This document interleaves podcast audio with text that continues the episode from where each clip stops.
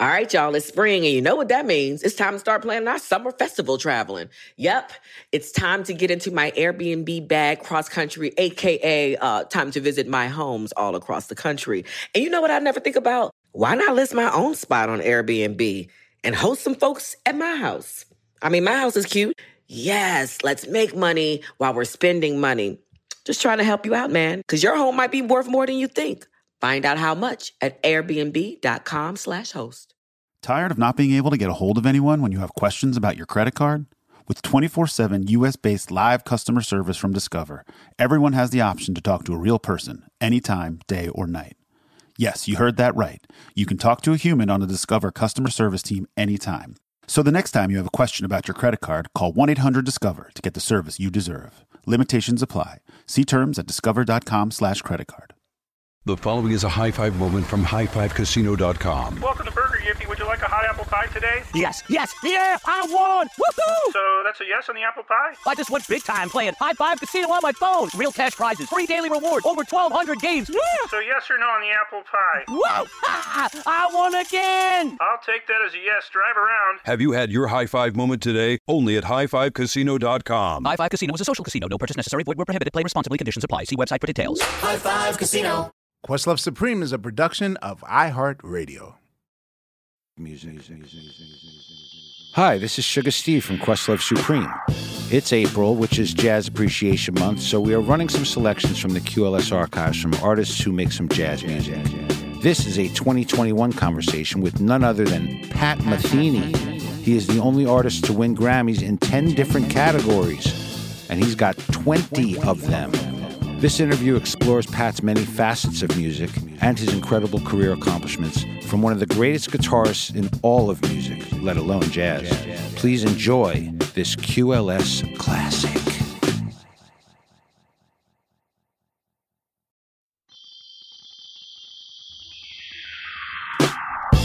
Ladies and gentlemen, welcome to another episode of Questlove Supreme. I'm your host, Questlove. We have the entire team Supreme with us right now. There is Sugar Steve. What's up, Hi, man? Everybody. Hello. How you doing? Hi, Pat Metheny. Oh, my God. Amen. I know. This is awesome for Steve. It's awesome for all of us. Uh, Unpaid Bill, what's up, bro? Man, I feel the same way. Pat Metheny. I don't know what to do right now. I'm going to try to keep it cool. All right. Skip the formalities. Fontigolo, right. How are you? What up?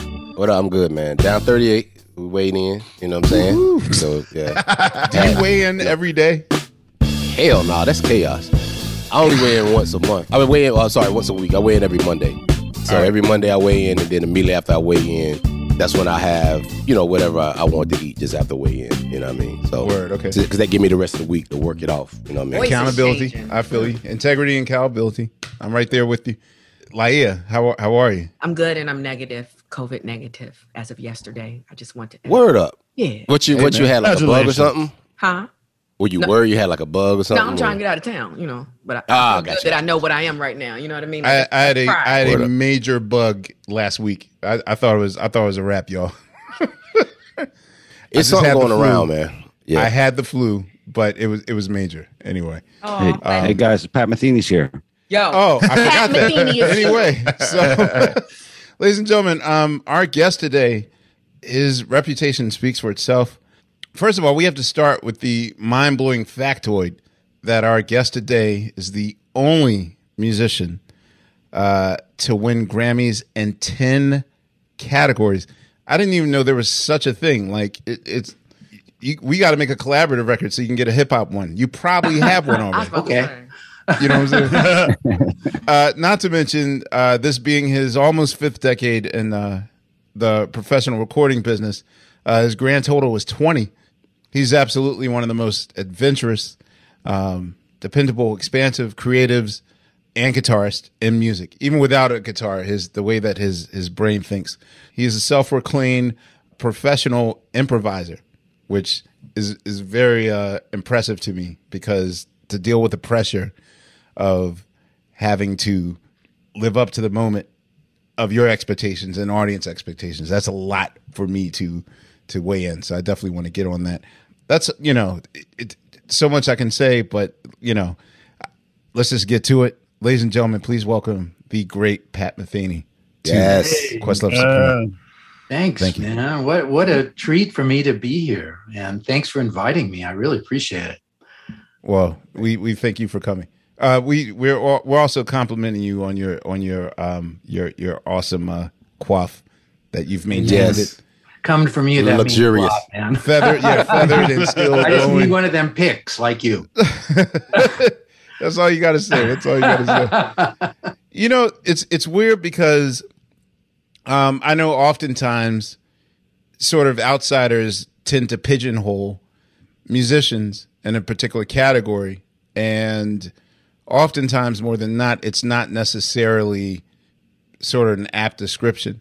I mean, you know, to call you a jazz musician, I think is is rather limiting because, you know, you, you've done so much more. I always wanted to know, but the thing is, I'm very familiar with your catalog, but not familiar with your story or or your journey.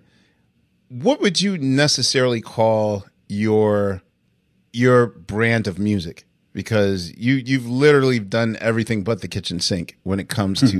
to emulating sounds or or producing sounds from your studio into the record stores into our ears. What what would you call your your genre of music?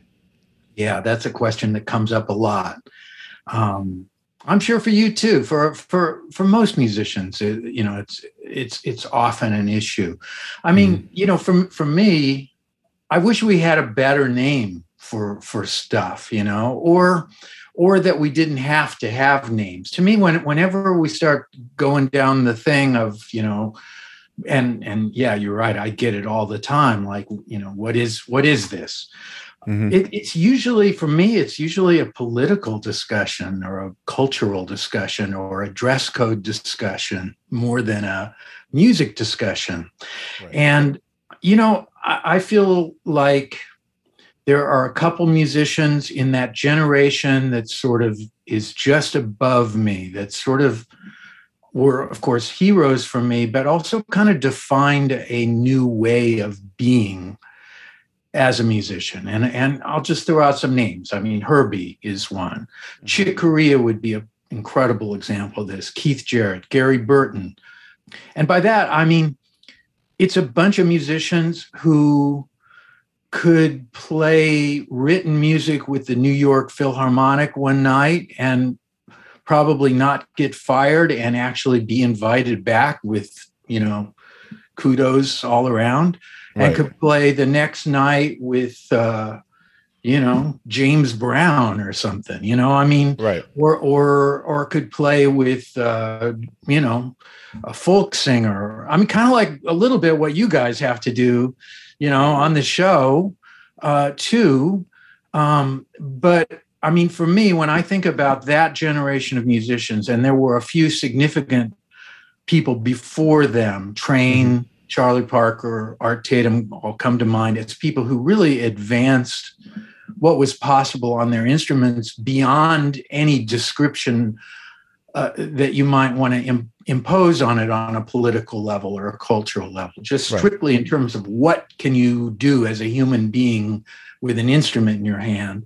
Right. You know, that to me is clearly the model. And, um, you know, I mean, the J word, I don't know anybody that likes that really. And, um, you know, then there's all these other ones. I mean, man, there was the the fusion. The F, the F word came along yeah. about about ten years into my thing, and I was right. like, where did that one come from? I mean, you know, when when I first you know started making records and stuff, that was the era of hyphens. You know, there was jazz right. rock, jazz folk, folk mm-hmm. this, you know, da, da, da. You know, and in a way, that was a little bit descriptive of something, uh-huh. but.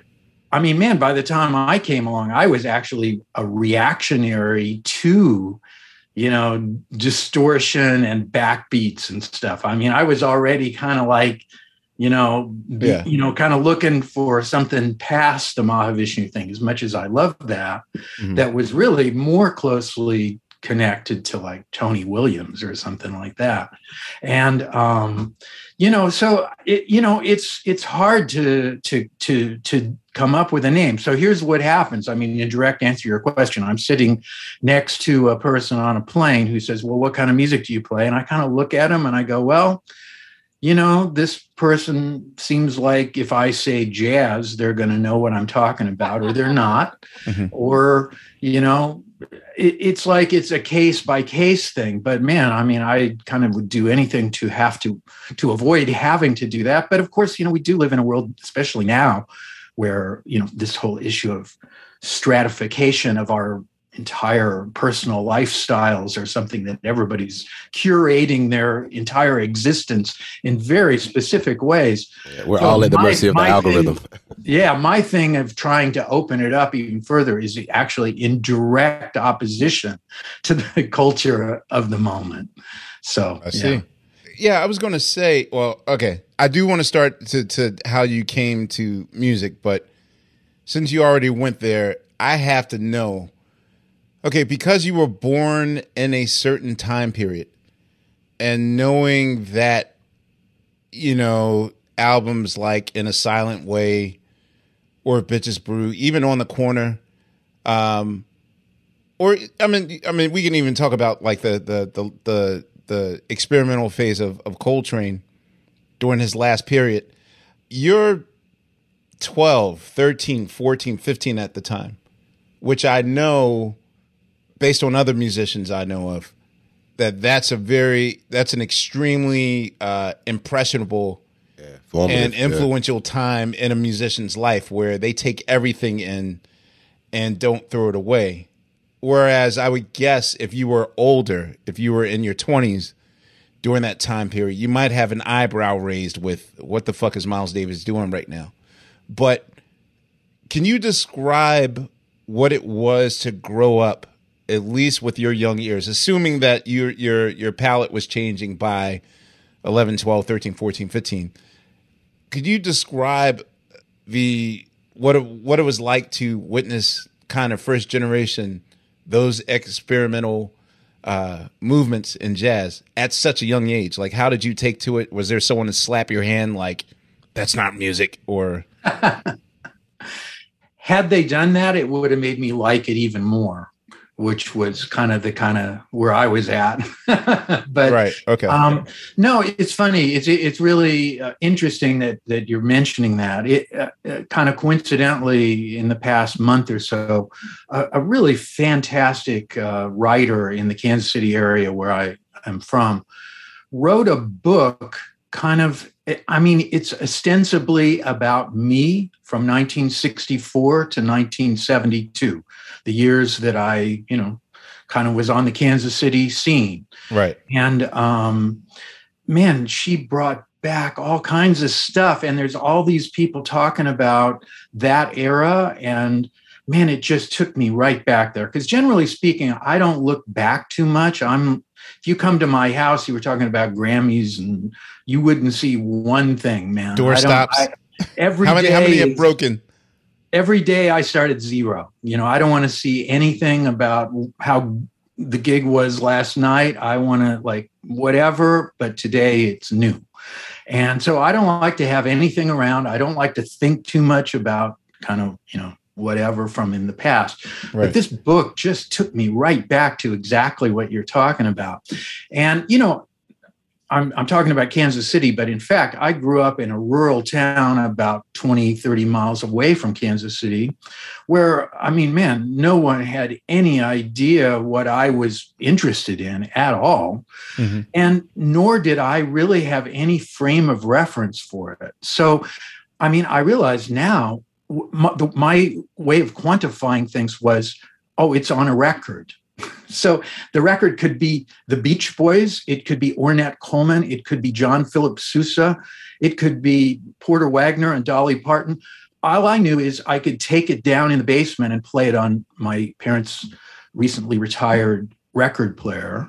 Mm-hmm. And actually, I only had a very few records. And one of the records that really made an impact on me was a record my brother brought home, Four and More. That was it. Miles and Miles' record. It was okay. Miles, you know, the, it was the quintet when George Coleman was was in it. Okay, and uh, it's sort of all the up tempo stuff from the My Funny Valentine live concert. Okay. And I mean, you know, I do hear the rap often of people saying, "Well, you know, you got to develop a taste for that kind of music and this, that, and the other thing." Man, for me, it was like somebody switched on the lights, and it was mostly Tony, to tell you the truth. It was the to me the Tony sound Williams. of that. Yeah, the sound yeah. of the ride cymbal was to me like that was what was about to happen in the world, and it was actually. And um, yeah, Tony had a really like heavy. It was almost like I, I would describe it as his his approach to uh, his ride cymbal was violent but very beautiful. Just yeah. the, the amount of tone that the fact that he can get so much tone out of one cymbal, hitting in various ways like. Yeah, that, that always left. And also he, you know, it was just this constantly changing right. like set of of of grooves. It wasn't, it was, you know, the next, of course, I had no reference of any of that either, nor did I understand that they were playing on a blues or they were playing on the stand, the form of There Is No Greater Love. All I right. knew is what it sounded like and mostly what it felt like to me. And at the same time, you know, I picked up a guitar a year or two before that because like me and a billion other people in the world, I saw the Beatles on the Ed Sullivan Show. So the, the guitar itself was this sort of iconic thing as much as it was an instrument. And in reference to my general nature, the one thing my parents didn't want me to ever do was play electric guitar. So, I mean, you know, there you go. It's like, you know, it's kind of, I, I joke around. Like an electric like, guitar yeah. was a, the, like a four-letter word similar to like Dylan grabbing electric guitar in sixty-five. Like, oh, way more than that. I mean, you know, way more than that. I mean, it was like, it, I, I, you know, it was more like, Mom and Dad, I think I'm going to join the devil worshiping cult down the street here. uh, so it wasn't a matter of like, we just want a less, a, a, a not noisy instrument in the house. It was more like what that guitar represented. Exactly. Yeah. And, and uh, they were musicians again, though, right? Well, they were kind of musicians. I mean, actually, they were very musical. My dad especially was a really good trumpet player.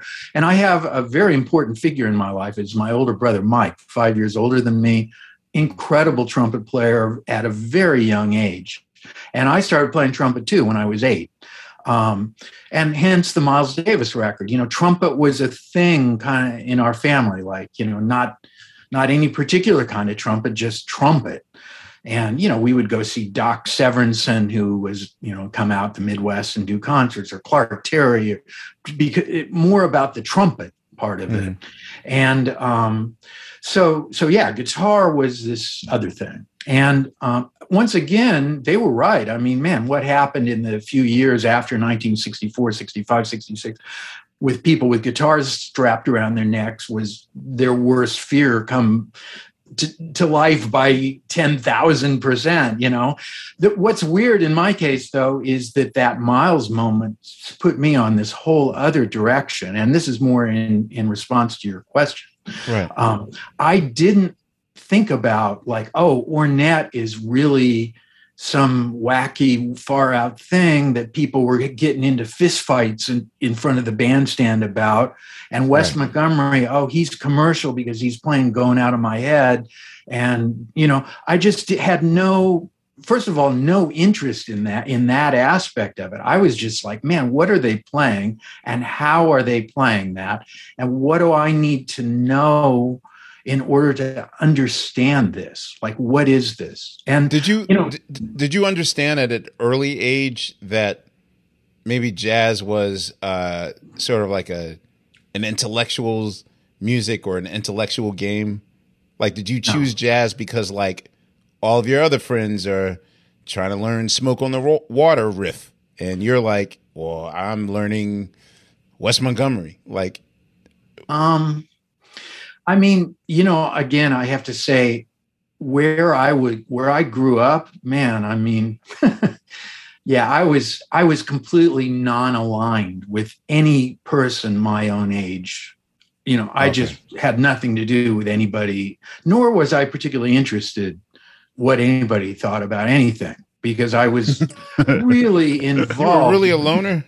A re- a rebel? Well, I think most people that are going to deal with this language at some point along the way, they had to spend four or five years, twelve hours a day alone. It's, you know, it's sort of like, you know, I want to give a speech in, you know, Greek to a bunch of nuclear physicists. You know, first of all, right. I have to learn Greek, and then I got to learn about nuclear physics. You know, I mean, it's it's not uh, uh, something that's going to happen overnight. Where, you know, the benefit for me though was the Kansas City thing, where I just happened to kind of chronologically come along at a time where, at a very young age, I was able to start working with people who were a lot better than me. And I mean, I don't know about you, but that's the way you learn, is to be in, you know, I always tell people, try to be the worst person in every band you're in, or at least be around musicians who you're going to learn some stuff from, because that's how go. it works. You know, you got to be the least knowledgeable person in your circle.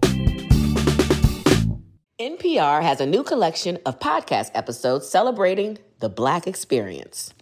In N P R's Black Stories, Black Truths collection, you'll hear stories of joy and resilience, empowerment, and creating world-shifting things out of struggle.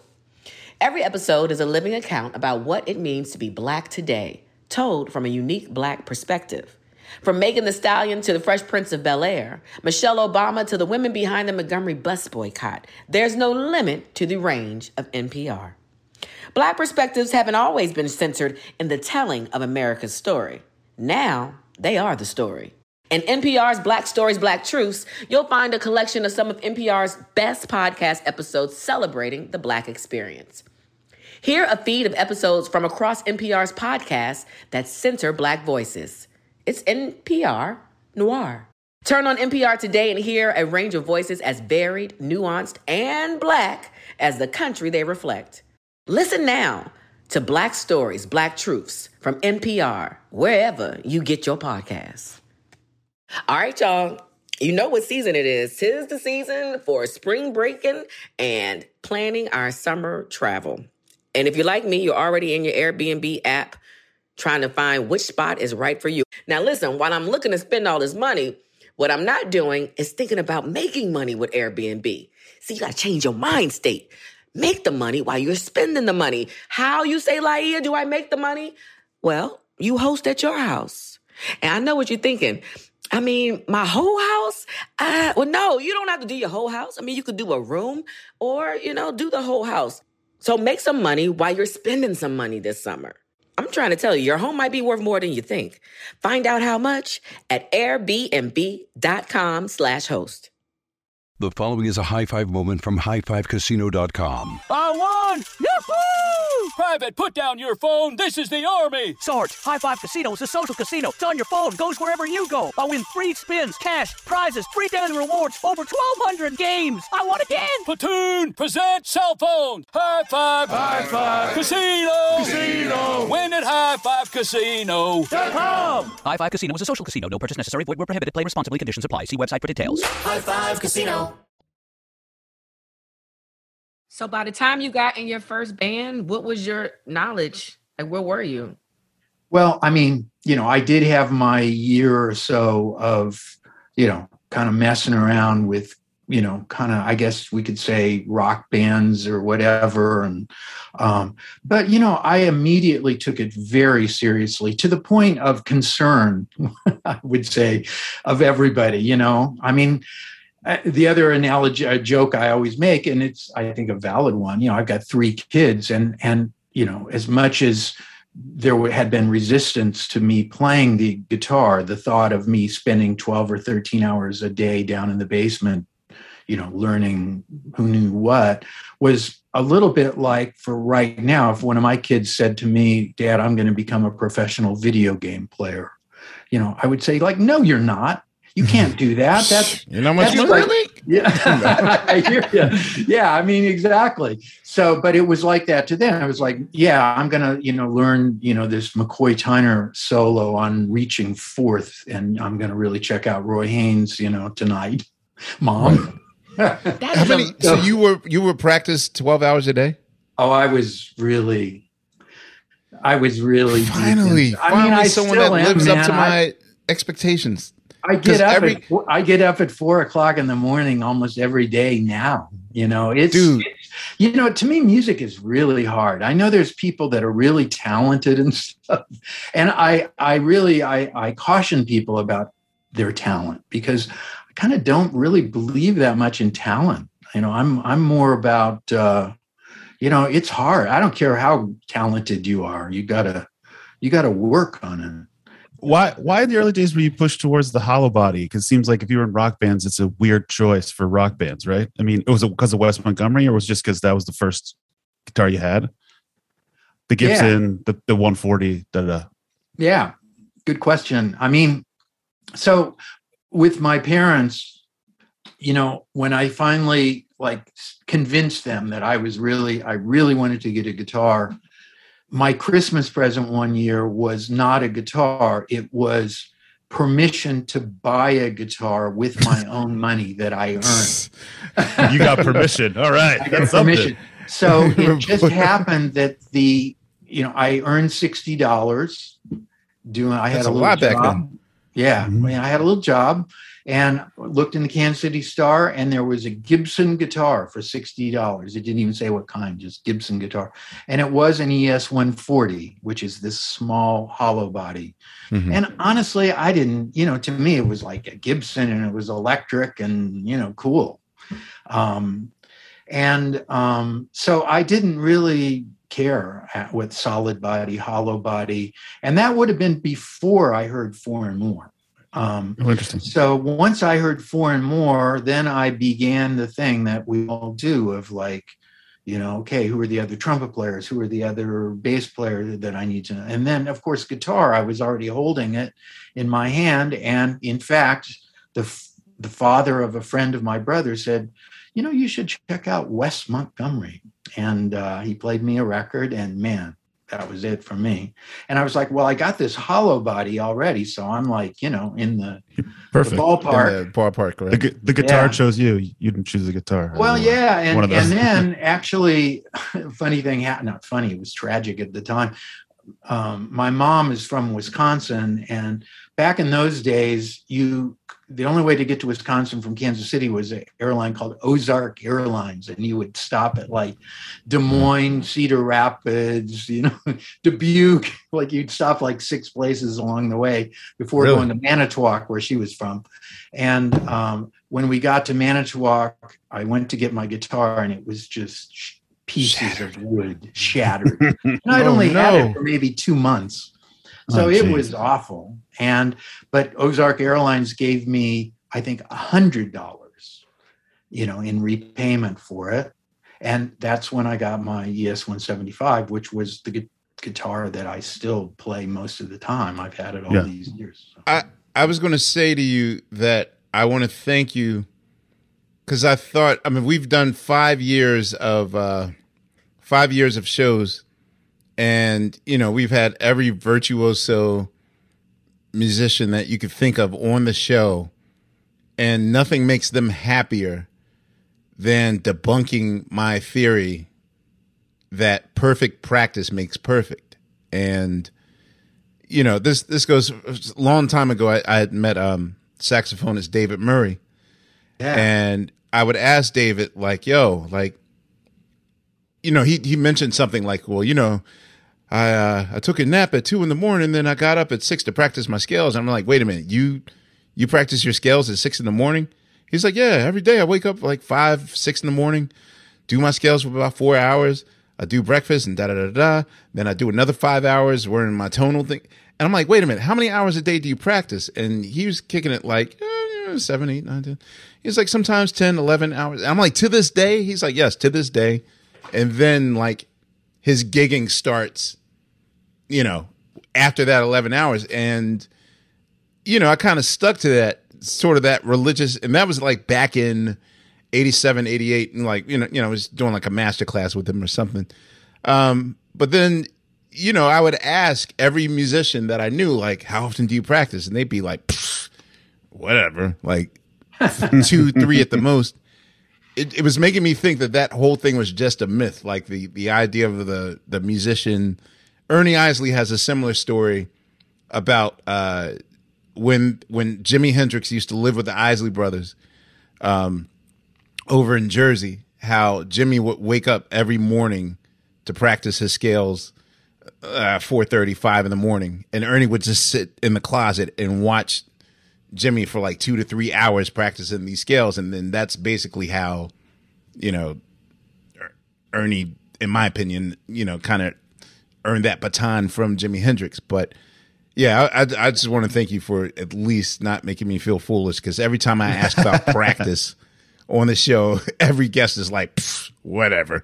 So, you know, there, it's an interesting thing, because I think every musician has a wildly different path, from, as we all do as individuals, from everybody else. I mean, everybody's kind of got their own right. physical thing and their own whatever. I mean, and, and being a musician also is so unique to each person. I mean, what this guy wants to do, what that guy, I mean, everybody's got their own path. Um, and, you know, at the same time, I think that, like, I'm sure, you know, we've both known people who were just at very young ages incredibly good. Like, they mm-hmm. could just kind of do it. And man, that's a tough, that's like, a, it's almost one of the worst things I think that can happen to somebody. It's a handicap. To be, yeah. to yeah. be like a, a super a prodigy. talented person, because it throws you off, you know, it gives you, it gives you kind of the wrong idea. And I mean, a lot of people can skate maybe their entire career that way. Um, but, you know, to me, the guys that, that I, you know, maybe that list of names that I re- read off, like Gary Burton's a great example of this. Mm-hmm. He, I think, was, in fact, I'm sure he was like this ridiculous prodigy guy, mm-hmm. but he also took it really seriously. And I don't know that his version of practicing would be what you and I would talk about as practicing. Um, but, you know, I mean, there are people who I think, I mean, Mike Brecker, you know, he could, he, I remember seeing him near the end of his life, and he was like quiet, and he was like practicing, you know, I mean, right. you know, it's like, it, it, I think it can show up in a lot of different forms. I, I will add in, in my case, I don't ever feel like I'm practicing. I always feel like I'm just playing. And when oh. I practice, I take a tune that maybe I don't know as well as I wish I did. Mm-hmm. And, you know, I just start playing it, and I try to play it fast. I try to play it slow. I try to play it in all twelve keys. I try to really know what makes that tune that tune. And that's hard. I mean, you know, I can still take tunes that I've been playing all these years and and play them. And as I'm playing them, I'm discovering, first of all, what I can do and what I can't do. And what I work on is what I can't do. It's like, okay. I don't do what I can do. I work on what I can't do. So if I start hearing something and I can't really do that, it's like, okay, I need to work on that. And a lot of times I hear people and they're practicing, but they're just playing stuff they can already play. I try to play what I can't play. Is that what uh, improvising is? Working on well, stuff that's that a you whole don't. Other can of worms there. yeah, I was going to say.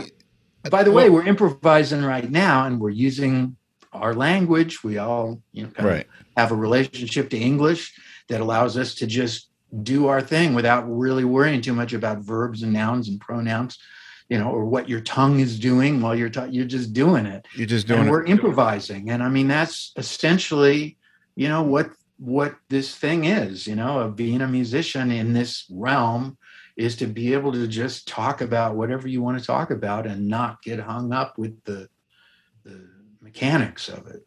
Let me ask for, okay, so I, I think I've shared this story before. George Clinton once famously uh, joked, you know, Prince Prince often had a, a, a big reputation for over-practicing, you know. Again, that ten a.m., I'll find you if you're late. We're going to do the same riff five hours in a row until we get it right, that sort of thing. And George Clinton used to tease that Prince is the only cat that he knew that could practice his spontaneity. And, you know, I know how big you are on improvisation. And sometimes, even when I'm rehearsing with my guys, sometimes I want to save that energy for the stage. Like, I know that there's a certain type of energy and excitement that happens at our shows in particular that I often worry we might give away in sound check.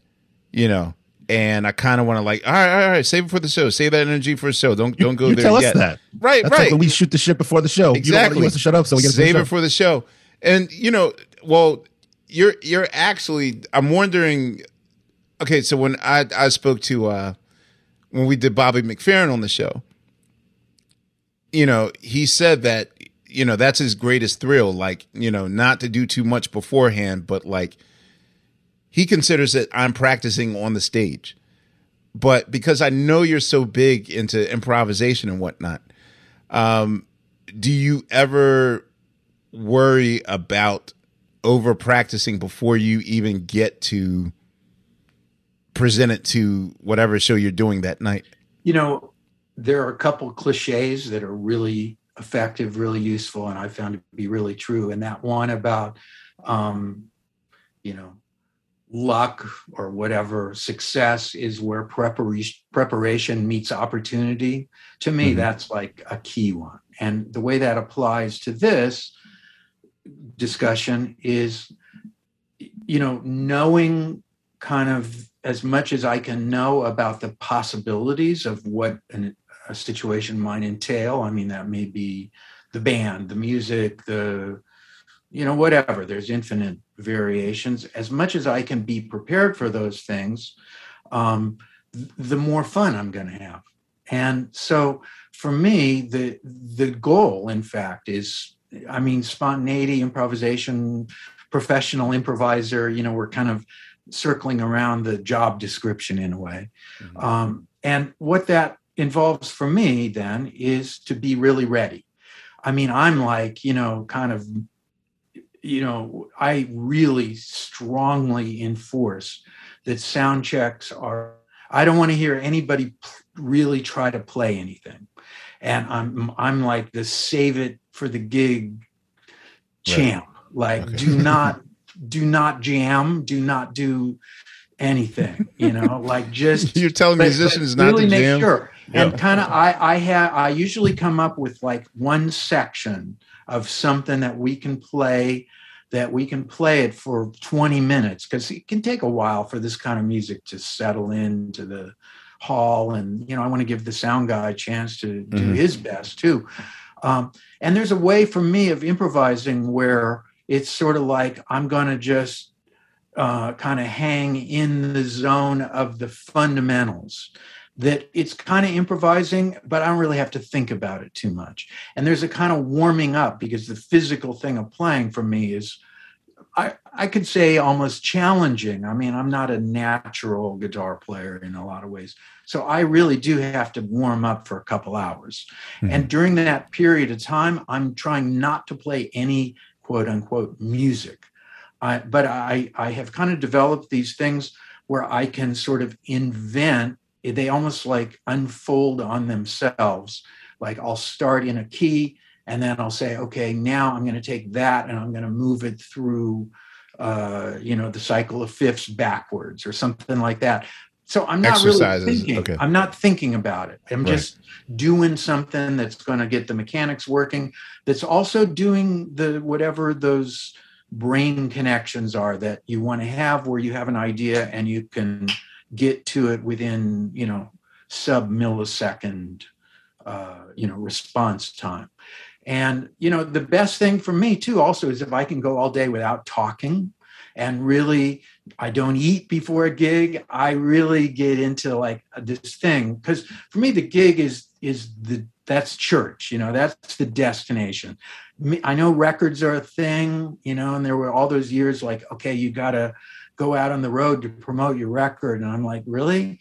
I, to me, it's like you make a record. So when you show up in Peoria, somebody might come to the gig because they've heard your name, you know, to right. me, it was always the records were the ad to get people to come to the gig, to the gig. Because the gig is it. And that's still the case for me, which kind of fits right now in the world of gigs and t-shirts, you know, because that's really what we got. Right. Um, so, um, you know, and I, you know, I did kind of get into making records there, you know, I mean, I, I got better at it, I think, and, and took it a lot more seriously as time went on. But, um, to me, the gig is, it, that's it, you know, it's all headed for the gig. So if I can really, you know, do the things that I know will help me get ready for that moment.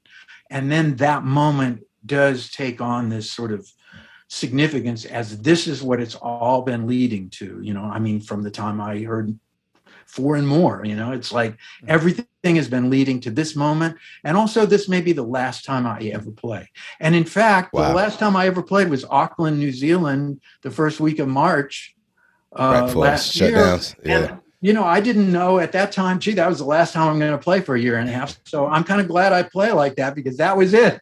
so, mm. so, you know. So, so you've not been on a stage since? I know. Got some gigs coming up, man. I hope. How uh, is this the longest that you went concurrently without being on stage?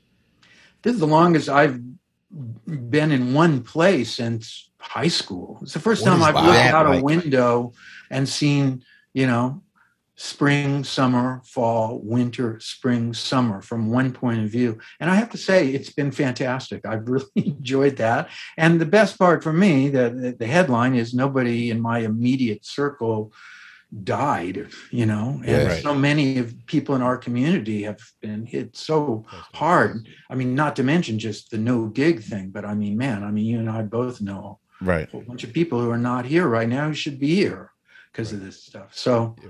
Yeah, it's been a it's been rough in that respect, but you know, for, at this point in life, I've done a lot of gigs, so that's great. And also, it's kind of been interesting for me to to kind of look out the window a bit. All right, y'all, you know what season it is? 'Tis the season for spring breaking and planning our summer travel. And if you're like me, you're already in your Airbnb app trying to find which spot is right for you. Now, listen, while I'm looking to spend all this money, what I'm not doing is thinking about making money with Airbnb. See, you got to change your mind state. Make the money while you're spending the money. How, you say, Laia, do I make the money? Well, you host at your house. And I know what you're thinking. I mean, my whole house? Uh, well, no, you don't have to do your whole house. I mean, you could do a room or, you know, do the whole house. So make some money while you're spending some money this summer. I'm trying to tell you, your home might be worth more than you think. Find out how much at airbnb.com slash host. High Five Casino. High Five Casino is a social casino with real prizes and big Vegas hits at high five casino dot com. The hottest games right from Vegas, and all winnings go straight to your bank account. Hundreds of exclusive games, free daily rewards, and come back to get free coins every four hours. Only at high five casino dot com. High Five Casino is a social casino. No purchase necessary. Void where prohibited. Play responsibly. Terms and conditions apply. See website for details at high the number five casino dot com. High Five Casino. Tired of not being able to get a hold of anyone when you have questions about your credit card? With twenty-four seven U S-based live customer service from Discover, everyone has the option to talk to a real person anytime, day or night. Yes, you heard that right. You can talk to a human on the Discover customer service team anytime. So the next time you have a question about your credit card, call one eight hundred discover to get the service you deserve. Limitations apply. See terms at discover.com slash credit card. The first time I, I think I saw your name in credits was on this Joni Mitchell album called Shadows and Light, nineteen eighty. It's a live album from a tour that you did with Jaco. I believe Pastorius was in that band as well. And yes. and Joni, obviously. Can can you tell us any memories of, of that time period playing with Jaco and Joni and that tour? Well, you know, the I mean, Jaco was like, you know, my one of my closest friends years before anybody knew who either one of us were. And, um, you know, our, our careers or whatever you want to call it paralleled each other chronologically in a pretty significant way. In fact, before years before the Joni thing, Jaco played on my first record. He and I both kind of made our recording debuts together without even knowing that's what we were doing. Uh, we thought we were rehearsing with Paul Bley, one of the greatest piano players ever. I was going to say, um, how did that happen? You accidentally made a record with Jaco Pastorius, not knowing it. Well, you know, Paul was a trip. I don't, you know, I don't know how much y'all know about Paul. Yeah, Bley. That was he my did. my next question was if you could tell our viewers about Paul. Well, Paul changed music a couple times. Is it Bley or Bley? Bley. And like, I mean, you know, is he related to Carla Bley? Yeah, yeah. Well, yeah, he was Carla married was to her. Married to That's his wife. Yeah. Oh, okay. See, yeah. I have a whole relationship with Carla Bley as oh yeah, hip hop samples. But go ahead. Yeah. Well, Paul was, I mean, you know, I could talk for Paul about Paul for forty-five minutes. So I'll just leave it. Go in. Uh, you know, I mean, yeah. If you ever listen to a record called Footloose, which was made in the early sixties, Pete LaRocca playing drums, Swallow playing bass. I mean, that changed everything. There's a solo that Paul plays on a Sonny Rollins record where he called uh, where he plays with uh, Sonny and Coleman Hawkins, and they play uh, All the Things You Are, and Paul's solo on that like just revolutionized everything. And you can even go back to like nineteen fifty-six. He, so Paul was a heavy cat and also an uh, unusual person. So, you know, we we were asked to go to this rehearsal studio, we thought, which was a recording studio, actually. And there were mics and stuff. But, you know, we were both pretty green, to tell you the truth. And so we were playing, and Paul had not really let us improvise much. We would just play the heads over and over again to all these hip Carla Bley tunes and some more net tunes. And, um And then suddenly we were like playing, and I was like, wow, this is great. But the, and Jaco uh, sounds fantastic on this record. Paul, that the night before, had heard some rock band and had decided that I should play through a stack of Marshalls, and he'd rented a wah-wah pedal, a Morley wah-wah pedal. Mm-hmm. What else do you need? A guitar player would know. Right. It's like a fate worse than death, you know. It is. And that even with a good wah-wah pedal, that was not really where I was at, particularly right then. So basically you hear Jaco sounding good on that record, and then kind of off in the distance you hear this, and that's me. But yeah, so that was nineteen seventy-four. And then we made Bright Side's Life, my record, in nineteen seventy-five. Um, and we played a lot as that, that, that trio with Bob Moses, the Bright Side's Life trio, um, you know, and that's, so that's several years before the Joni thing.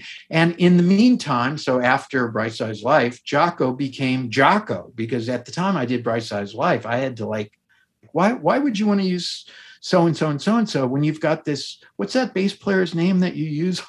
And I was like, yeah, Gary, you're probably right. We should do that. And Moses was like, you're crazy if you don't use Jaco, you know? So that was the band for Bright Side's Life. And then Jaco joined Weather Report shortly after that. And honestly, he and I went in very, very different directions in terms of lifestyle. Jaco was the only guy I'd ever known, you know, kind of around that time, who was as straight as I was. And, you know, the first time I saw him with Joe Zawinul, that was a different dude. And he remained a different dude. And we were always tight, and, uh, you know, I had gone different directions. But um, he called me in the middle of the night one night and said, I'm going to put together a string band for Joni. I want you to be in it. And I'm like, okay, cool. And so it was going to be me and Joni and, and Jaco and Alex Acuna playing hand percussion, I think. Mm-hmm. And then I, you know, so I'm like, wow, this is a different level. Because at that point, I was still like driving around in the van. I put like one hundred fifty thousand miles or something on a van with my band, where we would play, you know, every two hundred dollar gig we could play for three years in there. Mm-hmm. And so suddenly it's like Learjets, and you know, it was a real culture shock, you know, for me. Um, but, you know, it was an interesting experience. The, the rest of the band was Mike Brecker uh, and Don Elias.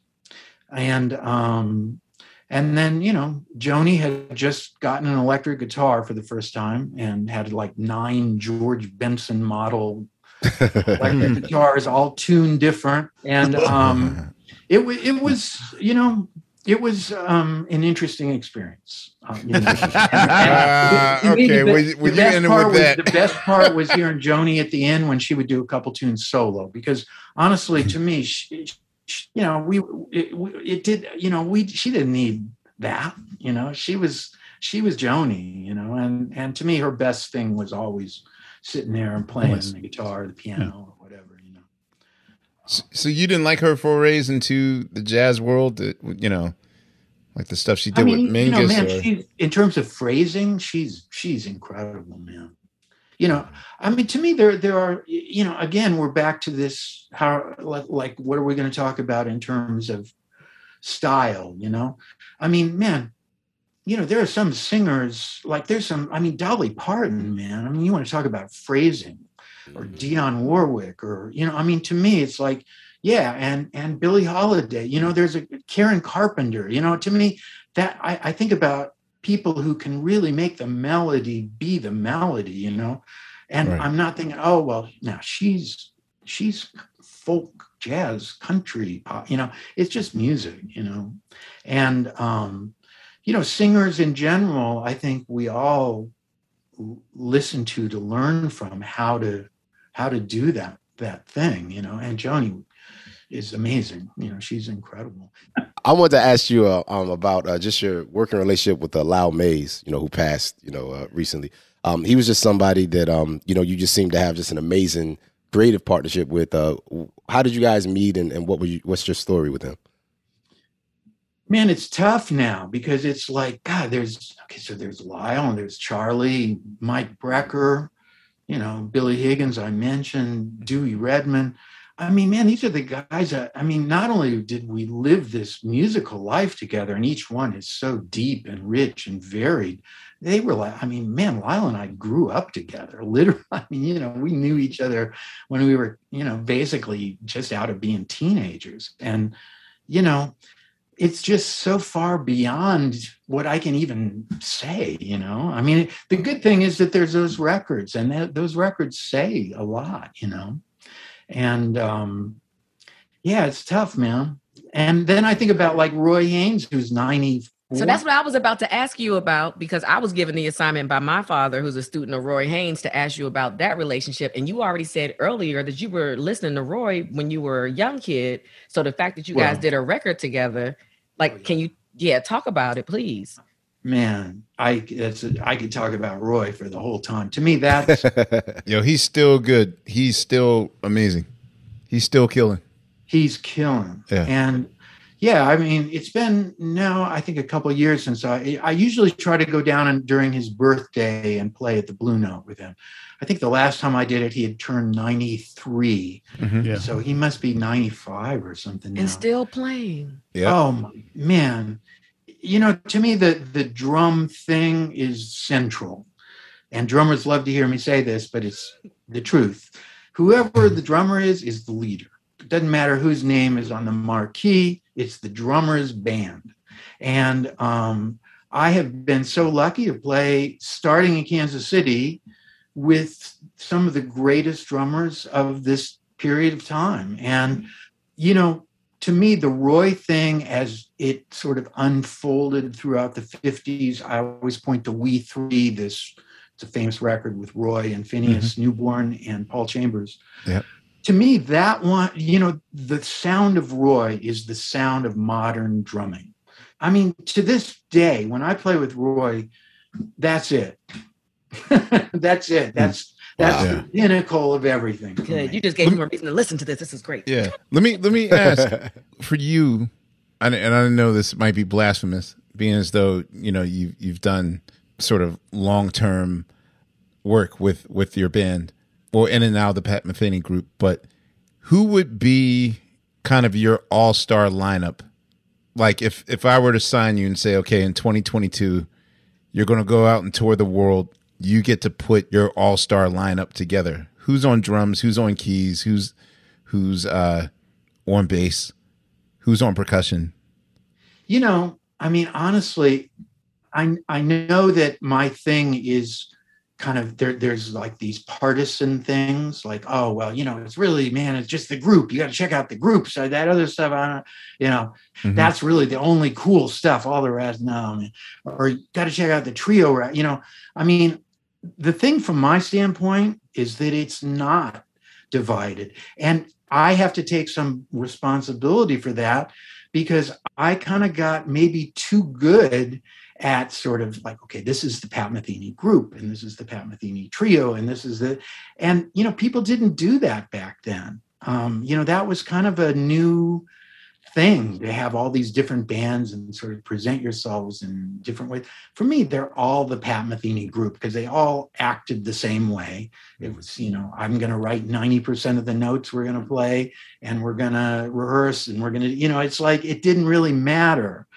if you look, and this is a cop-out answer to your exact question, if you look at the list of names of people that I have played with, mm-hmm. those are my favorite musicians. And, you know, and, and but I include in that Kenny Garrett, Josh Redman, you right. know, Mike Brecker, you know, those guys, Herbie, you know, I've been really lucky to, to, to be able to say, you know, man, I, you know, I just did a duet tour with Ron Carter, man. I mean, it's like, you know, you know, those guys are my yeah. heroes, man. Mm-hmm. And, and everybody I play with, including the new cast, Joe Dyson is my hero right now. You know, he's a new drummer on the scene from New Orleans, man. This guy is everything I'm talking about, you know?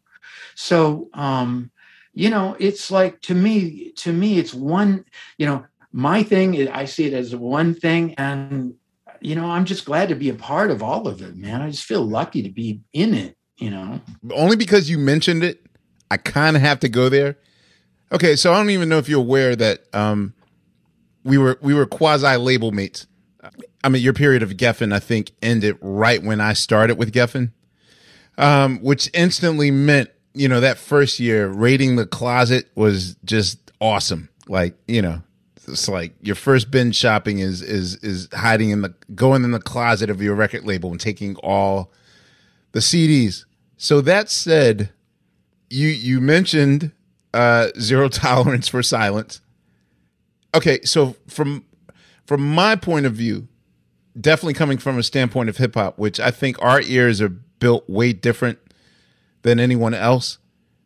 For me, that album was is always my go-to record because of your shrill noises, you know, like it's literally just an entire album of textures and, and solo noises that can lead to other ideas. So whereas, you know, of course, uh, you know, I guess if you're talking about your canon, for the most part, you know, maybe Zero Tolerance uh, for Silence would be kind of considered your On the Corner, like an album that was immediately met with indifference and anger from the, the jazz guard, whoever, Robert Christgau or whoever the critic of the moment is.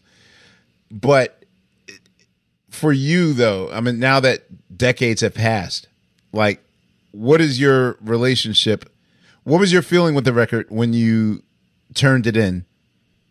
And, th- you know, three decades after the fact, what is your, your feelings on that? Because there was also speculation that you pulled the Neil Young. Neil Young also famously wanted to get off Geffen. And, I'm, you know, I'm I'm, I'm giving I you I, I, the and rumors. That was- That kind of, that, I have to say, I rarely get pissed off at stuff, but that pissed me off because it was like, no, oh, they thought you, you, so you heard the I mean, rumors of you know, that I, being I, a throwaway I, you know, some, record. I mean, there was some guy who wrote uh, something to that effect in some magazine, and that was well, only because Neil Young did it with Trans, and people thought, you know, like what Neil Young's doing a, a Kraftwerk record now, he's trying to get off the label, like that sort of thing. Or yeah. so, well, yeah, what were your th- feelings on its reception and time since then? You know, my feelings about that, well, and also I have to preface it, and I don't know about you, but most, it seems like many, if not most musicians never ever listen to their own records ever again after they're finally mastered, after they've heard it for yeah. six months Whatever. straight right. and have obsessed about whether it should be zero point two decibels at nine K, you know, all that you know, stuff that we all really? do, you know. You don't listen to see if it's aged well. Like, I don't like listening to my records personally, but when I'm making a new record, I will go back to the other Roots records to see if Ew. this is aged well or not, so... Yeah, maybe I should try that sometime. I mean, really? No, I mean, you know, every now and then, though, I do, I have to say, I hear something and I don't recognize that it's me. And usually I go, well, that sounds pretty good. Who's that? Uh, and then, and that's a pleasant uh, surprise. It's rare that I ha- hear something and I go, what is that? And, oh my God, that's me.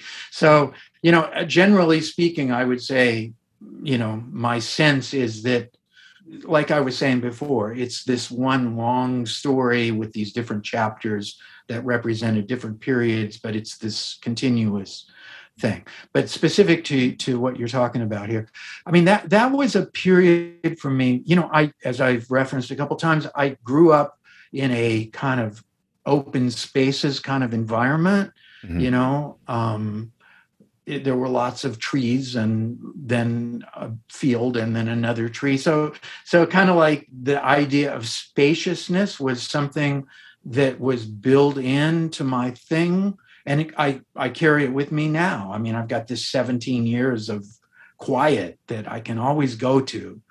Um, but my life after the time I left M- Missouri was like, man, intense, dense, packed. And it's been packed ever since. I mean, you know, uh, I mean, I, I'm on the road like more than most people, live in New York City, you know, international family. It's a, it's an intense life. And Um, the natural thing for me, and it maybe hit a pinnacle around that time, was the record Secret Story, which was mm-hmm. done just just at the same time, basically, as Zero Tolerance. And the idea that I had at that moment in time was I had lots of these sort of images of things that had open canvas, and I wanted to fill up the entire canvas. And Secret Story does that. And Zero Tolerance for Silence does that in a different way. And that's kind of my sense of it.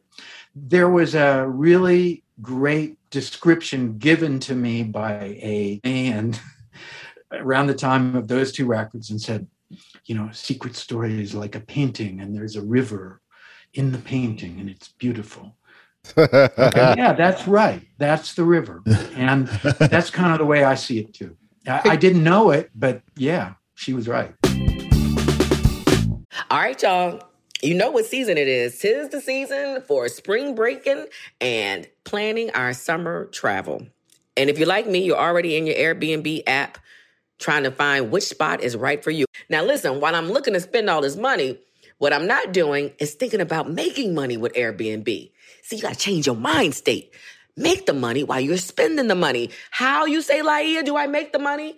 Well, you host at your house. And I know what you're thinking. I mean, my whole house? Uh, well, no, you don't have to do your whole house. I mean, you could do a room or, you know, do the whole house. So make some money while you're spending some money this summer. I'm trying to tell you, your home might be worth more than you think.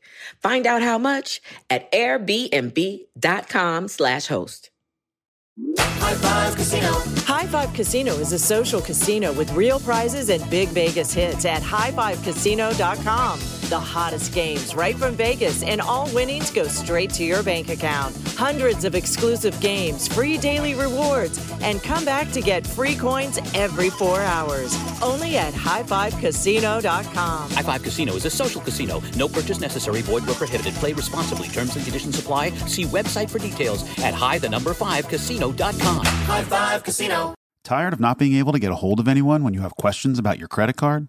With twenty-four seven U S-based live customer service from Discover, everyone has the option to talk to a real person anytime, day or night.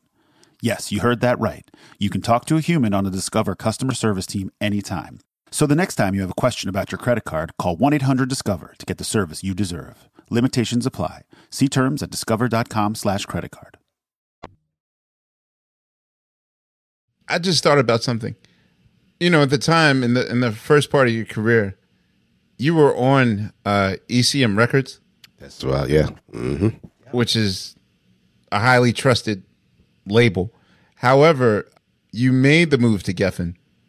And it's almost like, I almost feel like we're in the same boat, because if you're a non-rock act, often questions I got was like, why even risk it going to a label really not built to promote you or whatnot? So what was what was the unusual choice of going to Geffen Records?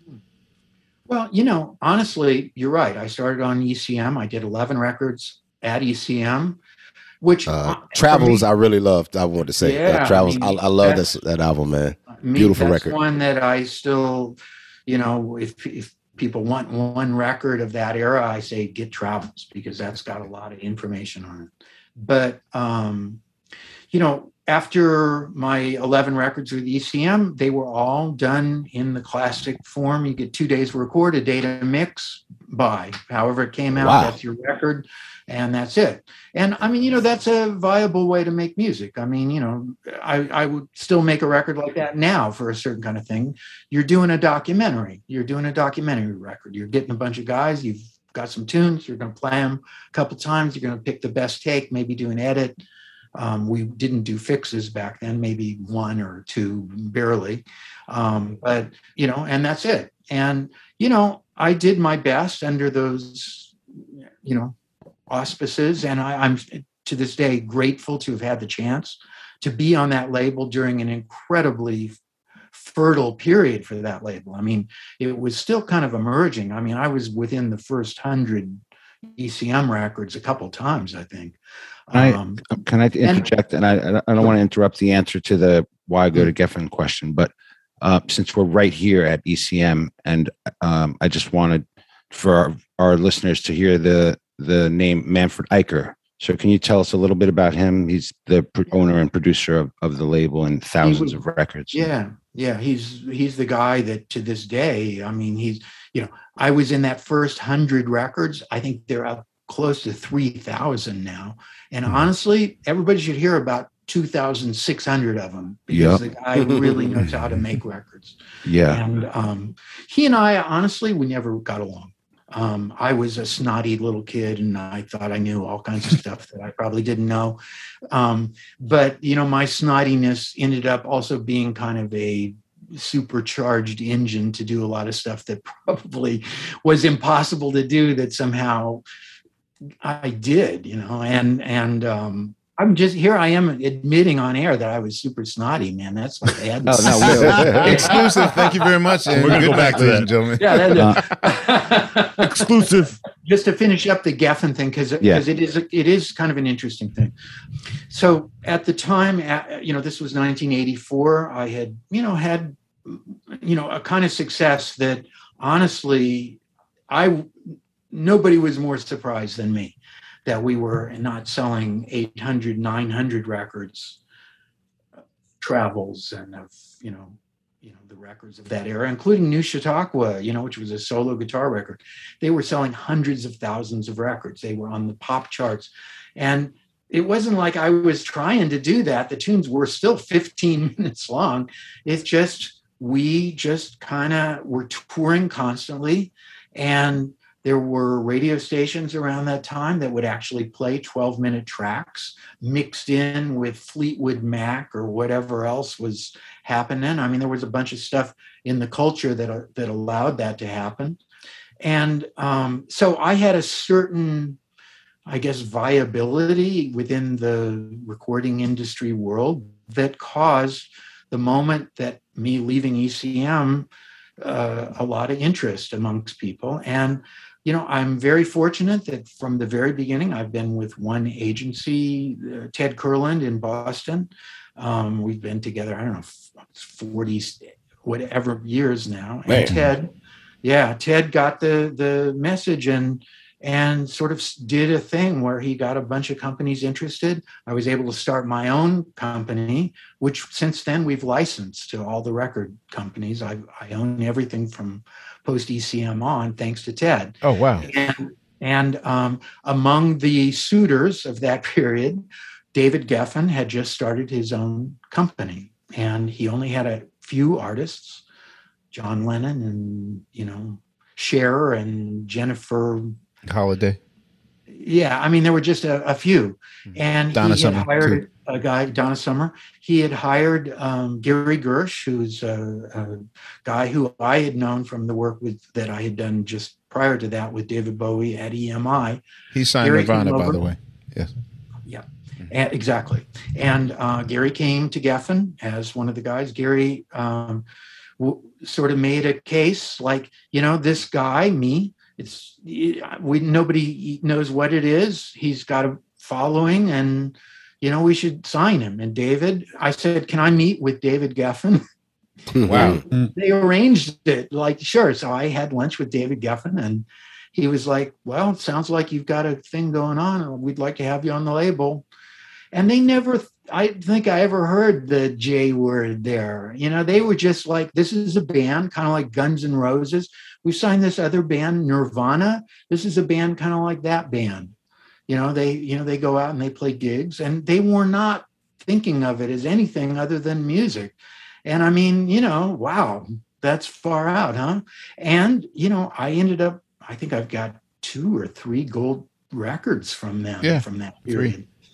I, I was going to ask, did you ever think of collaborating with um, Kim and Thurston of Sonic Youth? I know that I um, Thurston was a big fan of yours. No. And, and uh, you know, I mean, it's funny because like you say, at the record company, you know, you go to the record company and you see everybody else is on the label. And I used to see that guy from Guns N' Roses, like, would be leaving as I would come in, or, you know, I mean, it, it, and it was cool because it's like we all had the same art director. And I remember when they were doing uh, the Nirvana cover, the famous one, because the guy was working on one of my covers at the same time, or that art same person. I mean, you know, it was, it was all kind of in house there, including Sonic Youth too. Yeah, because they were they were in there too. Yeah, I was going to say, uh, yeah, as of today, uh, the baby from yeah, that Nirvana suing. cover.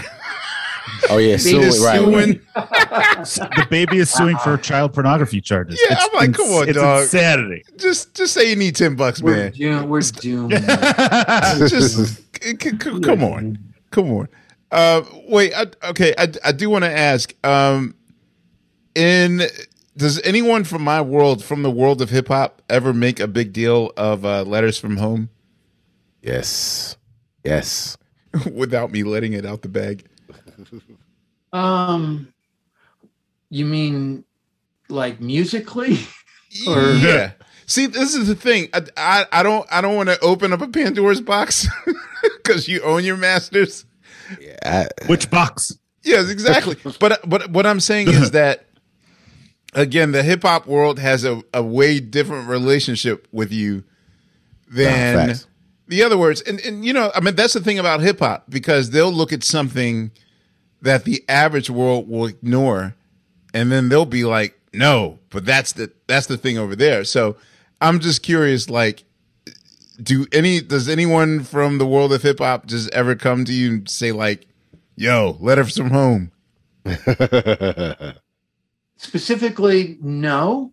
Next um, question. Anyway. Yeah, no, no, I, you know, I gotta tell you, man, I'm like, you know, I don't hang much, you know. I kind of I've gotten oh. away somehow with doing my own thing mostly. And I, you know, even kind of within the the the circle of musicians that I would probably normally be around, right? You know, in the, you know, going to Smalls or something. And I do go hear a lot of people, and I go and I kind of stand in the back and listen to a couple tunes, and, you know, but all kinds of music. But, you know, I, I mean, I'm, you know, I'm not really like in the scene. I mean, I will say, cause I did visit the, the new power station the other day, now right. Berkeley is owning it.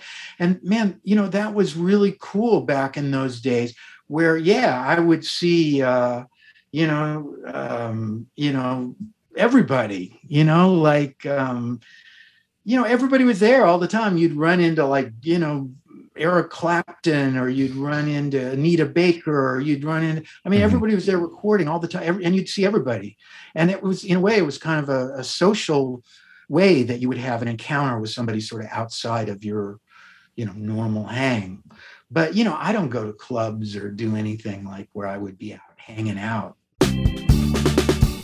All right, y'all. You know what season it is. Tis the season for spring breaking and planning our summer travel. And if you're like me, you're already in your Airbnb app trying to find which spot is right for you. Now, listen, while I'm looking to spend all this money, what I'm not doing is thinking about making money with Airbnb. See, you got to change your mind state. Make the money while you're spending the money. How, you say, Laia, do I make the money? Well, you host at your house. And I know what you're thinking. I mean, my whole house?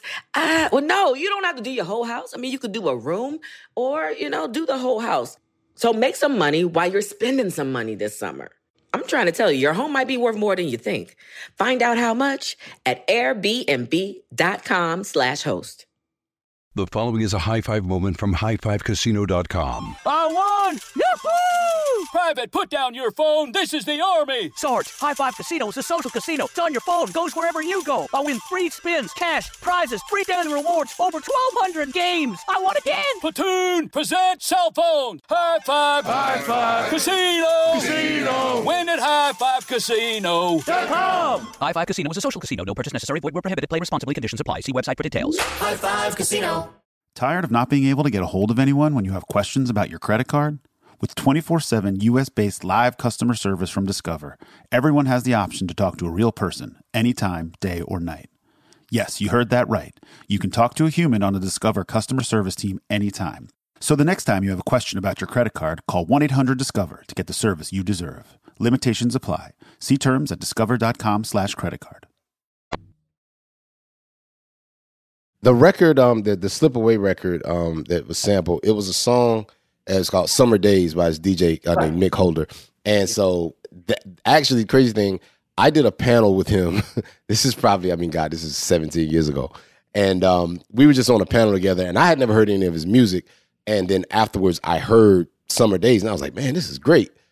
I want to say maybe like a year after that, I'm chilling with another one of my homies, a big jazz head, and he was like, yo, that's so-and-so. I was like, what? And then he put me on to, to your break. I was like, oh, that's that was Pat Metheny. Like, I had no clue. But yeah. That was a bridge to, you know, to, to the rest of that album. Uh, to I, the, uh, I mean, my fundamental kind of feeling about sampling and the way that not just my thing, but kind of records in general are used in the, in that realm is very positive.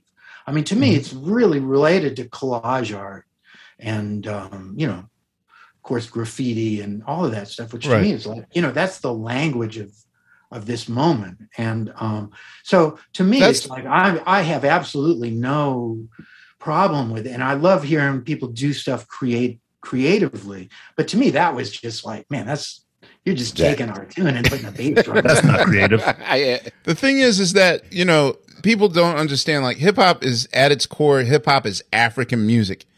And African music is repetitive. Repetitive. It's it's always a repetition of, you know, and I know that you come from a world where you got to go linear and go in a straight line, like to somewhere else, somewhere else. So I initially asked that question, if you were aware of how much that particular album, Letters from Home, had sort of been a kind of a creative outlet for like a lot of the classic hip hop stuff that I grew up on, only because I know that you were also like, very open and a key developer in like new technology, like with the Synclavier and with sampling and, and with, you know, especially when you started your Falcon and Sto- Snowman scoring stuff, how you were basically kind of using primitive technology that we're using now. Like, you know, now half this stuff is on our laptop. Were you actively advising the Synclavier people on how to build the machine, or were you just the first recipient to get it and and use it? And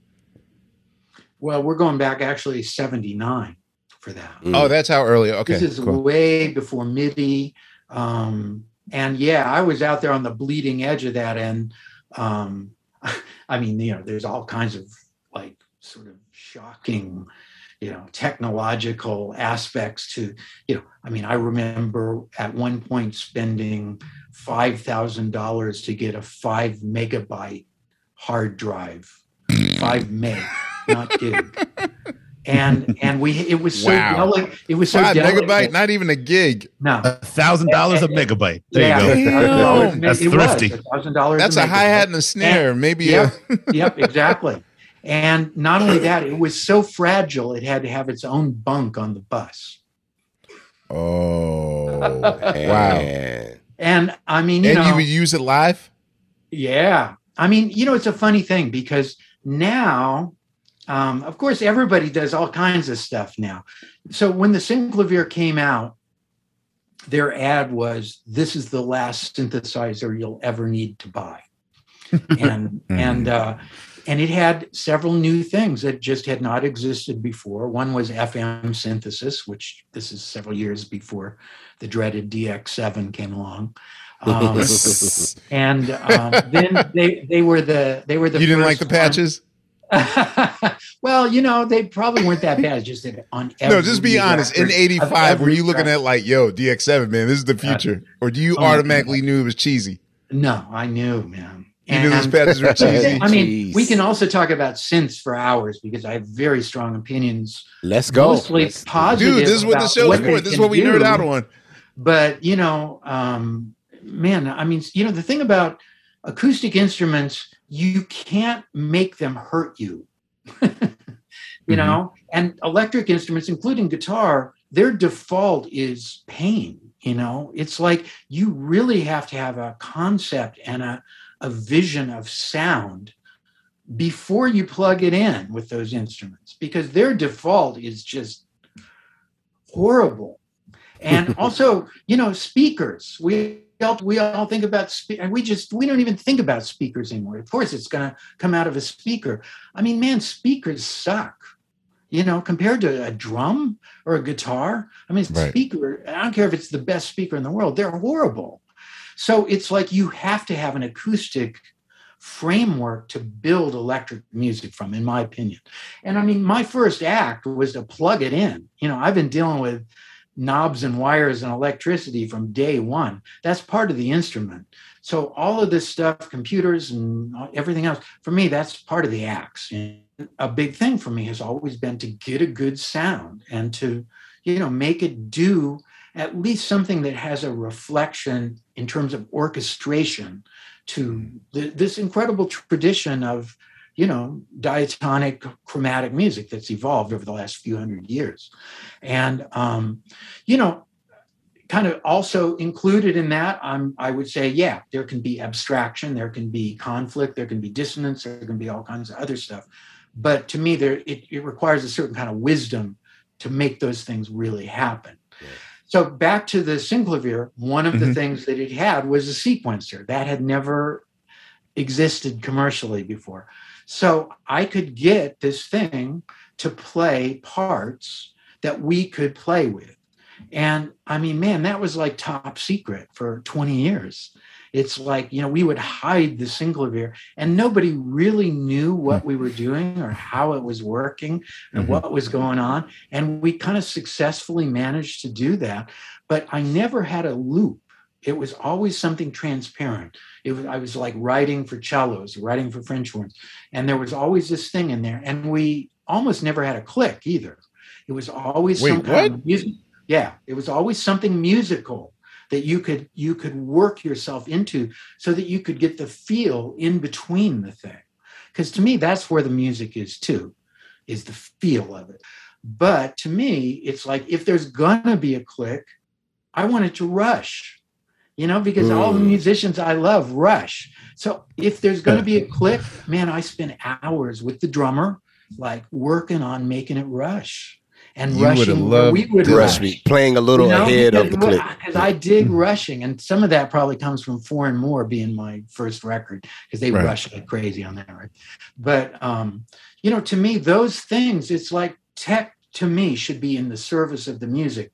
I never relinquish anything to the tech. I'm always like, come on, man, you know, and that goes for the manufacturers too. It's like, I'm always saying, couldn't, you know, what if, you know, that kind of stuff, but tempo, dynamics.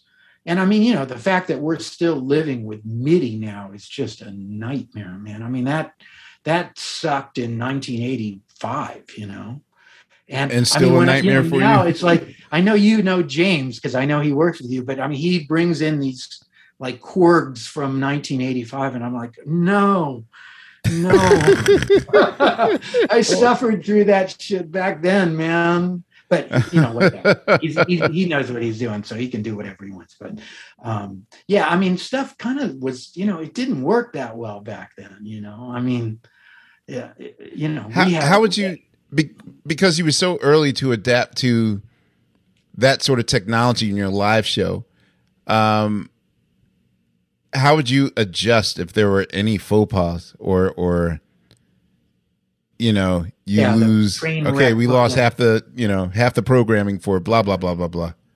Leon. You may not know that a few years ago, um, I did an entire project with me and uh, a whole bunch of robots. Mm. Are you hip to the Orchestrion? Uh, speaking so, you know, I, I kind of ragged on speakers a little while ago, but actually that kind of got cracked back in the early nineteen twenties. Player pianos, output device, not a speaker. The composer's in the room, but he's not in the room. You're hearing an acoustic sound. I mean, man, there it is. And um, of course, not long after that, somebody came along with wire recordings, then seventy-eights. It's like, you know, that put the player piano guys out of business. Right. So to to their, for their last gasp, they were like, okay, we need to like, let's attach some drum, a snare drum and some cymbals and a xylophone to the player piano. And, and then people dig that. And so they did that. And you still hear them in pizza parlors every now and then, you know, where it's like, mm-hmm. da, da, da, da, I still da, see them. Yep. And those were the first Orchestrions. And the thing about those instruments, you can't listen to them for more than about thirty seconds before you want to kill yourself, because they have no dynamics. It's, it's just like if somebody talks like this all the time, you cannot listen to them. Because, and music that doesn't have dynamics, nobody can listen to that. And that's, that was the real downfall of that tech. So flat, you know, fast forward seventy years, Yamaha comes along with the Disclavier, which we all know as, you know, playing Girl from Ipanema, How to Tune in hotel right. lobbies. Only you would say that. Amazing technology. And that's solenoids, which do allow dynamics. And I've followed this stuff all along. It's something I've been interested in. You know, basically MIDI to uh, control voltage that can hit something or do something. Mm-hmm. And so I put together a bunch of instruments from five really great inventors, none of whom really knew each other, and went out and did a whole tour, me and a bunch of robots, proving once and for all just how weird I actually am. It was, you know, it was not quite settled science before that, but you right. know, that did it. But you want to talk about, you know, the potential for train wrecks. I oh, mean, no. Yeah. Wait, were you the uh, only human on stage? I was the only human on stage. Oh, go wow. with the story. Go you ahead. Can check it out. I, I, you know, the thing is, I made a record which, you know, was not really understood because you couldn't see it. But at the very end of the tour, because I did a hundred and some concerts around the world with this, at the end of the tour, we filmed it, and, and you can find it online, mm-hmm. uh, the Orchestrion Project, and you can see what was going on. And honestly, it's ten years now or more, twelve years since I did it. I can't believe nobody else is doing it. I was like, man, you know, this is gonna, this is gonna be a thing. But my thing, because because there is one of these inventors that I've continued to work with, and the issue is dynamics. Because when you hit your snare, man, the, you know, the amount of of um, you know, what goes into that in terms right. of like pounds per square inch mm-hmm. is like way more than any solenoid that existed then, for sure. Mm-hmm. So now that this one guy, who's a Belgian guy, has come up with a really powerful solenoid that if you put your hand down there, it would break your hand. Until we can present it to you or Jay-Z or somebody in an acoustic space doing the thing that it's supposed to do, we don't have anything. But I don't know if you've ever been to Carnival in Brazil, where it's like acoustic, but loud, louder than Metallica. That well, because is, there are a billion people playing also the same thing, exactly, right? Exactly. Yes. But also just the, the amount of air that gets moved acoustically, you know, and, and you're right, it's coming from not single instruments, but like a, a multiple of right. instruments. But imagine what that could be if you, like, instead of, you know, using a drum machine, and instead of it being like, you know, something coming through your crappy little speakers, right. you're like in a warehouse with like seventeen bass drums getting hit harder than you can even imagine to make a sound and have it happen. This is the other issue with all this stuff. Is latency, because of the amount of time from the time you hit a pad or whatever till the time it takes it to turn into, you know, unfortunately MIDI one point oh mm-hmm. to then the, the C, you know, control voltage aspect of it to the mechanism can be, you know, four or five milliseconds, which in terms of groove, we know is yeah, groove stuff is yeah. sub millisecond. Right. Easy. And um, so that issue also, I think, you know, with five G kind of stuff, and, um, you know, the, the, we're, we're on the cusp of a whole bunch of possibilities for musicians with this next step in tech that's going to be really great. Wow. Okay, so you're are you saying that you are currently trying to improve on a robot's ability to actually have human feel and can pre-program dynamics? So like snare one might be seventy-seven, but snare two might be forty-five, and and can do grace notes and can fluctuate in speed and slow down. Man. No, but but okay, so wow. but, but but wait, let me let me respond to that, because you know, I mean, when the Synclavier came out, you know, string players, this is going to put us out of business, you know. Right. It's like, you know, a D X seven. You can't tell the difference between this and a Fender Rhodes. It's yes, like, yeah, you can. Are you kidding? You know, no, no. You know, to me, I'm about both and. I'm not about either or. And the whole thing about, you know, the like when I did the Orchestrion project, of course, people are like, "You're trying to put music," you know, you know, all that stuff. It's like, mm-hmm. no, no. It, this is not a better way to do anything. This is a different way to do something. And I'm all about like, you know, what else can we do? I mean, you know, to me, like, again, back going back to hip hop, jazz, classical, folk, you know, what I'm into is creativity. And, mm-hmm. you know, that's what I like is, you know, like, man, I think about the Beatles. It's like, God, you know, man, some, you know, some artists are like happy if they, if each record's got a sound. I mean, those guys, every track had a completely right. different sound. I mean, you know, it's like, God, I wish, you know, I mean, you know, the community that I kind of hang in, like, they, we're so creative. I mean, uh-huh. man, how many more trumpet, tenor, piano, bass, drum records, you know, are there going to be? Can there be? And I dig, I dig two and four, but I mean, come on, let's, you know, what, I mean, if you think of all the spectrum of all possible music that there could be made by humans, and then you think about this tiny sliver that most music now inhabits, it's like, why? Why is well, that? Let me- Let me ask, is there a challenge that had, that you have yet to meet? And I guess the B side of that question would be, have you, how do you, how do you get, how do you navigate in a situation uh, when you're doing improvisation, in which I guess improvisation is only good as your collaborators, and your collaborators is really as only as strong as who your weakest contributor, well, I don't want to say weakest, like, but how do you, okay, let me just ask that question. One, is is is there a challenge that you have dreamt about that you've yet to achieve?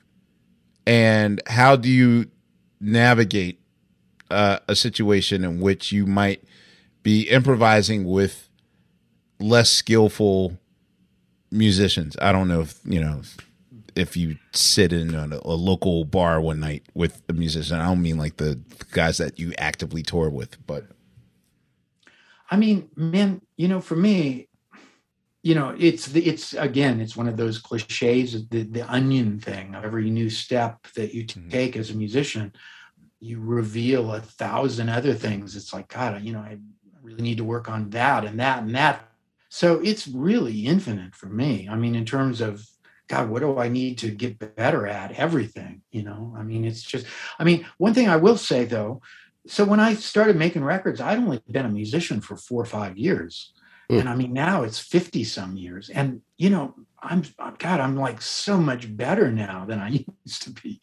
It's, which makes it so much more fun. I understand so much more. And, you know, remember when we first started talking, that was kind of the goal for me, and it's still the goal for me. I just want to understand, like, what is that?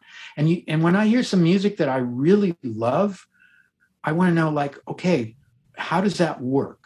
And once I start doing that, usually I get to the point where I, I, I can kind of play in that realm. And, um, you know, and that, that opens up another thousand doors, you know, but right. I feel like I, I always am coming to music as a fan first, you know, I'm like, I love music, you know, the same way I love that Miles record, you know, I hear stuff all the time and I go, I love that. What is that? And I want to know what it is. And also, why do I love that so much? What is it about that, that, that really makes me dig it that much.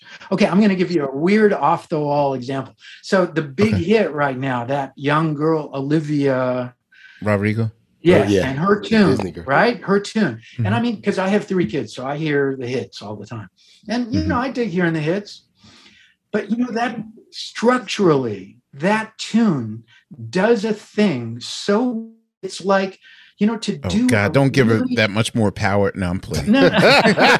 You know, again, I don't know anything about the culture. I don't know anything about her. No, no, no, no, no. She's killing. This is her summer, you know. Doing that thing. And also it's something that happens a lot in right at the moment, the thing where it's kind of fast, but it's also half time, but it's also mm-hmm. double time, you know, which is a cool thing. I, I mean, there's like some, you know, swing versions of that too, you know, I mean, right. that's a great thing. And, um, there you, know, you have it, it Pat Metheny, uh, Olivia Rodrigo. Well, I mean, I Pop can find icon. Some others, but that just popped into my mind. But, you right. know, in terms of orchestration, dynamics, build, execution, and then particularly communication. I mean, it does the thing, right? And, you know, maybe that's lost in a lot of this discussion. It's like all the stuff, you know, about rhythm and harmony. Melody's kind of a mystery zone, but rhythm and harmony, man, you can talk about that stuff. You can go to college for four years on rhythm right. and harmony, easy. All right, y'all. You know what season it is. 'Tis the season for spring breaking and planning our summer travel. And if you're like me, you're already in your Airbnb app trying to find which spot is right for you. Now, listen, while I'm looking to spend all this money, what I'm not doing is thinking about making money with Airbnb. See, you got to change your mind state. Make the money while you're spending the money. How, you say, Laia, do I make the money? Well, you host at your house. And I know what you're thinking. I mean, my whole house? I, well, no, you don't have to do your whole house. I mean, you could do a room or, you know, do the whole house.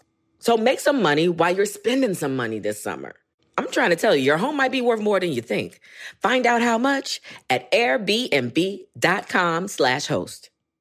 The following is a high five moment from high five casino dot com. Welcome to Burger Yippee. Would you like a hot apple pie today? Yes, yes, yeah, I won! Woohoo! So that's a yes on the apple pie? I just went big time playing High Five Casino on my phone. Real cash prizes, free daily rewards, over twelve hundred games. Woo! So yes or no on the apple pie? Whoa! Ah, I won again! I'll take that as a yes. Drive around. Have you had your high five moment today? Only at high five casino dot com. High Five Casino is a social casino. No purchase necessary. Void where prohibited. Play responsibly. Conditions apply. See website for details. High Five Casino. Tired of not being able to get a hold of anyone when you have questions about your credit card? With twenty-four seven U S-based live customer service from Discover, everyone has the option to talk to a real person anytime, day or night. Yes, you heard that right. You can talk to a human on the Discover customer service team anytime. So the next time you have a question about your credit card, call one eight hundred discover to get the service you deserve. Limitations apply. See terms at discover.com slash credit card. Uh, Pat, you were talking about your kids earlier. How old are your kids, man? They're twenty-two, twenty, and twelve. Ah, okay. That's Olivia Rodrigo. Got it. Okay. That's what I was going to say. What's their music matriculation like? Like, how how do you, what's your relationship with them musically? Seems like it goes like either full in or like, don't bug us with the music thing, Dad.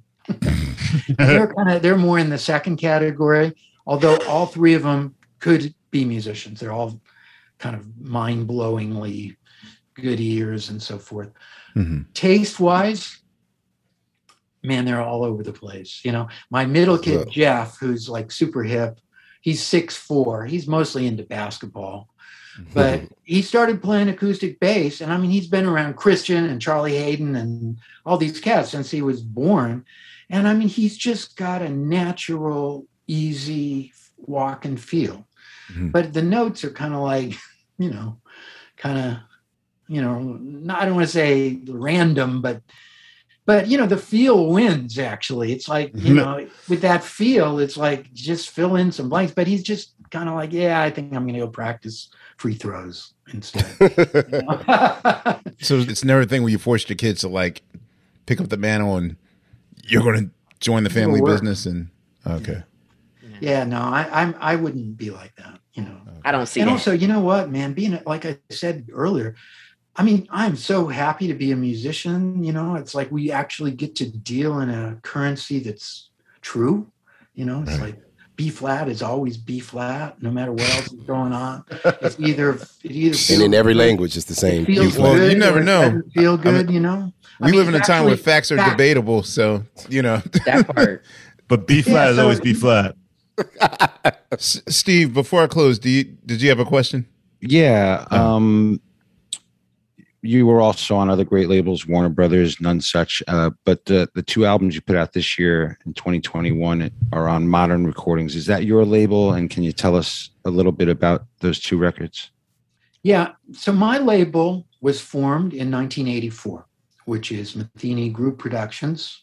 And from that time until now, Uh, at various points along the way, I have made licensing deals with several different companies, which were then sold to other companies at, in, on a couple occasions, which were then distributed by other companies. But throughout it all, I've always had my own thing. I do what I want to do. And everybody um, that I have worked with along the way has been great. My thing has been my own thing since I left E C M, and it's just been a matter of getting different distri- distribution. Um, these guys, uh, you know, it's part of B M G, this Modern Recordings thing. You know, it, for the first time in a really long time, because actually when I went to Geffen, Geffen was distributed by Warner's. I mean, it doesn't matter. It's really complicated. Then Warner's and Geffen got into a fight because of me. I was like this speck of dust on a pawn at the bottom of that. Somehow when they broke up their distribution thing, you know, and Warner's had invested a lot in me and my band distributing with Geffen. And just, so anyway, I wound up on Warner's. Mm-hmm. Then Warner's had a thing. It was kind of a little different than at Geffen, where they really left me completely alone. Warner's, I kind of did have to, you know, and, and was around a really good guy there, Matt Pearson, mm-hmm. uh, who was very, a, a really great, enthusiastic supporter of my thing. And then at a certain point, they shut that down, and then None Such took over what was left of that. And actually, the guy that ran None Such at that time was a guy that I had worked, he started at E C M when I did, Bob Hurwitz. So oh, wow. It's been all these guys. I've known all these guys along the way, and it's been great with all of them. Finally, you know, I had this record deal that had been put in place, I think in nineteen ninety-two for, I mean, it's insane.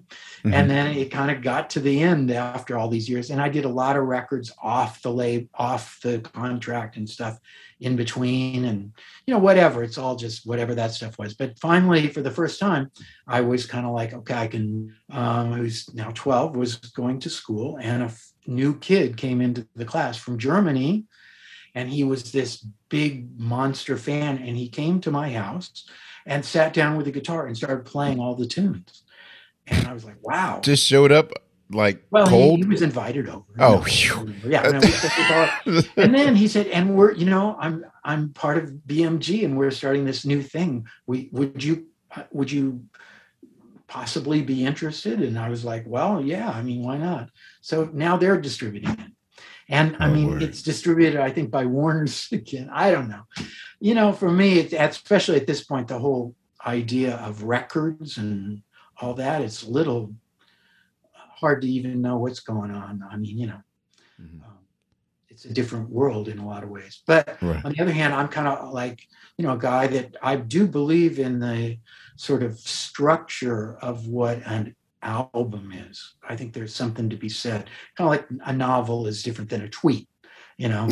Man, say that. Novels are cool. Novel, I mean, the, the novel form is a really great form. Even short stories, you know, a collection of short stories is a really nice form.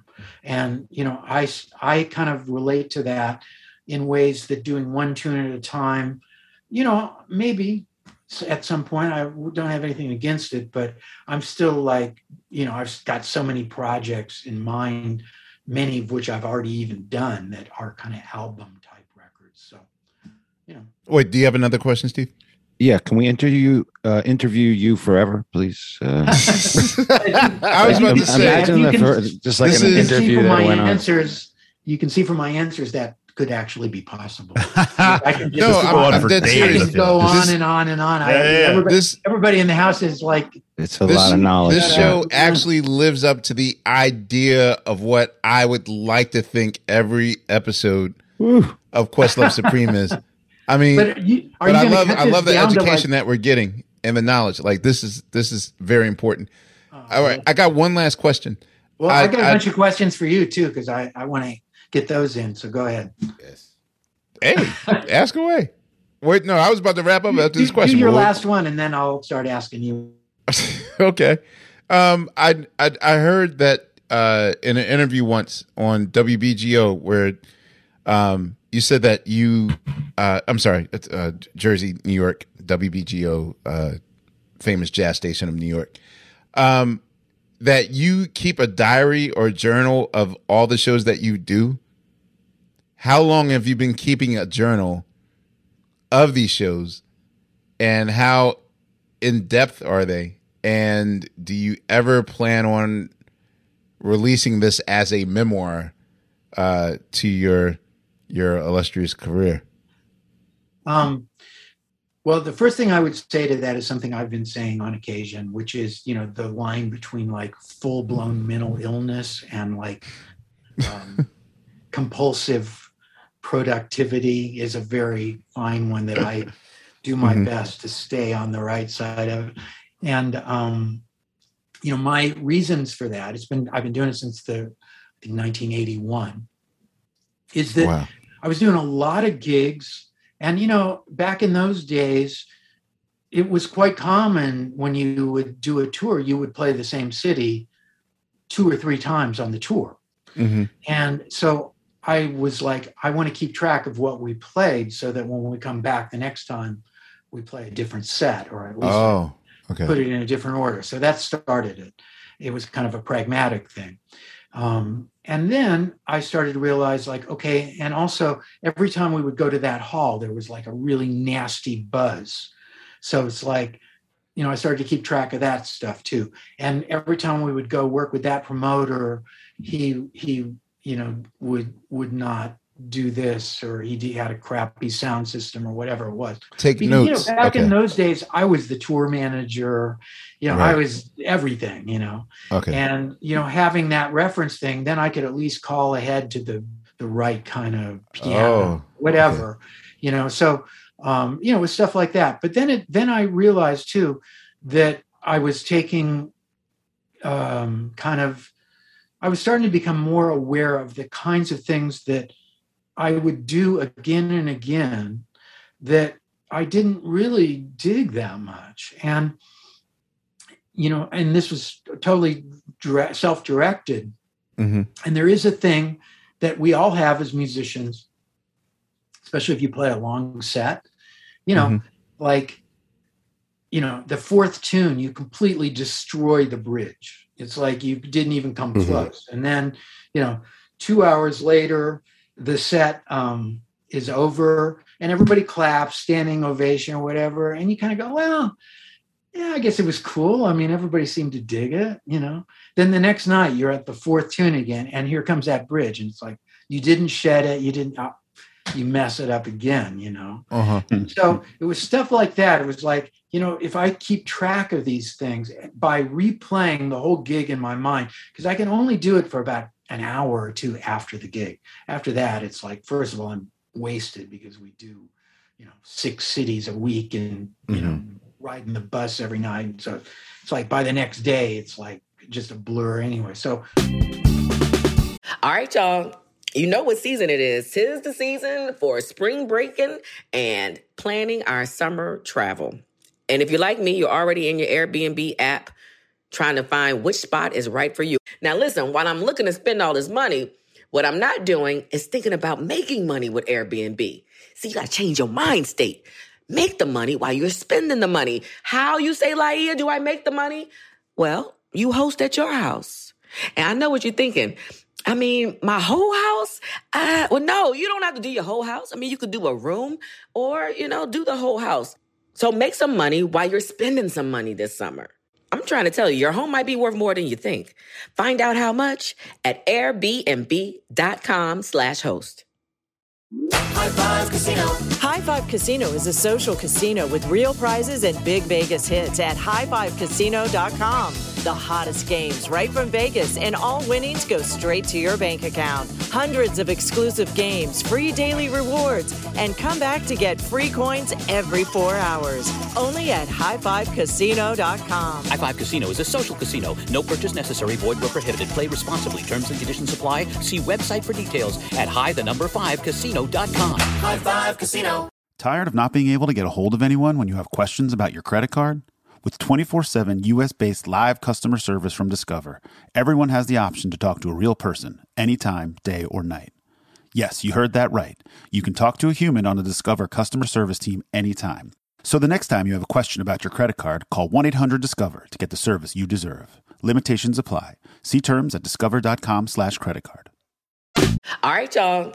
You know what season it is. Tis the season for spring breaking and planning our summer travel. And if you're like me, you're already in your Airbnb app trying to find which spot is right for you. Now, listen, while I'm looking to spend all this money, what I'm not doing is thinking about making money with Airbnb. See, you got to change your mind state. Make the money while you're spending the money. How, you say, Laia, do I make the money? Well, you host at your house. And I know what you're thinking. I mean, my whole house? I, well, no, you don't have to do your whole house. I mean, you could do a room or, you know, do the whole house. So make some money while you're spending some money this summer. I'm trying to tell you, your home might be worth more than you think. Find out how much at airbnb dot com slash host. The following is a high five moment from high five casino dot com. Welcome to Burger Yiffy. Would you like a hot apple pie today? Yes, yes, yeah, I won! Woohoo! So that's a yes on the apple pie? I just went big time playing High Five Casino on my phone. Real cash prizes, free daily rewards, over twelve hundred games. Yeah.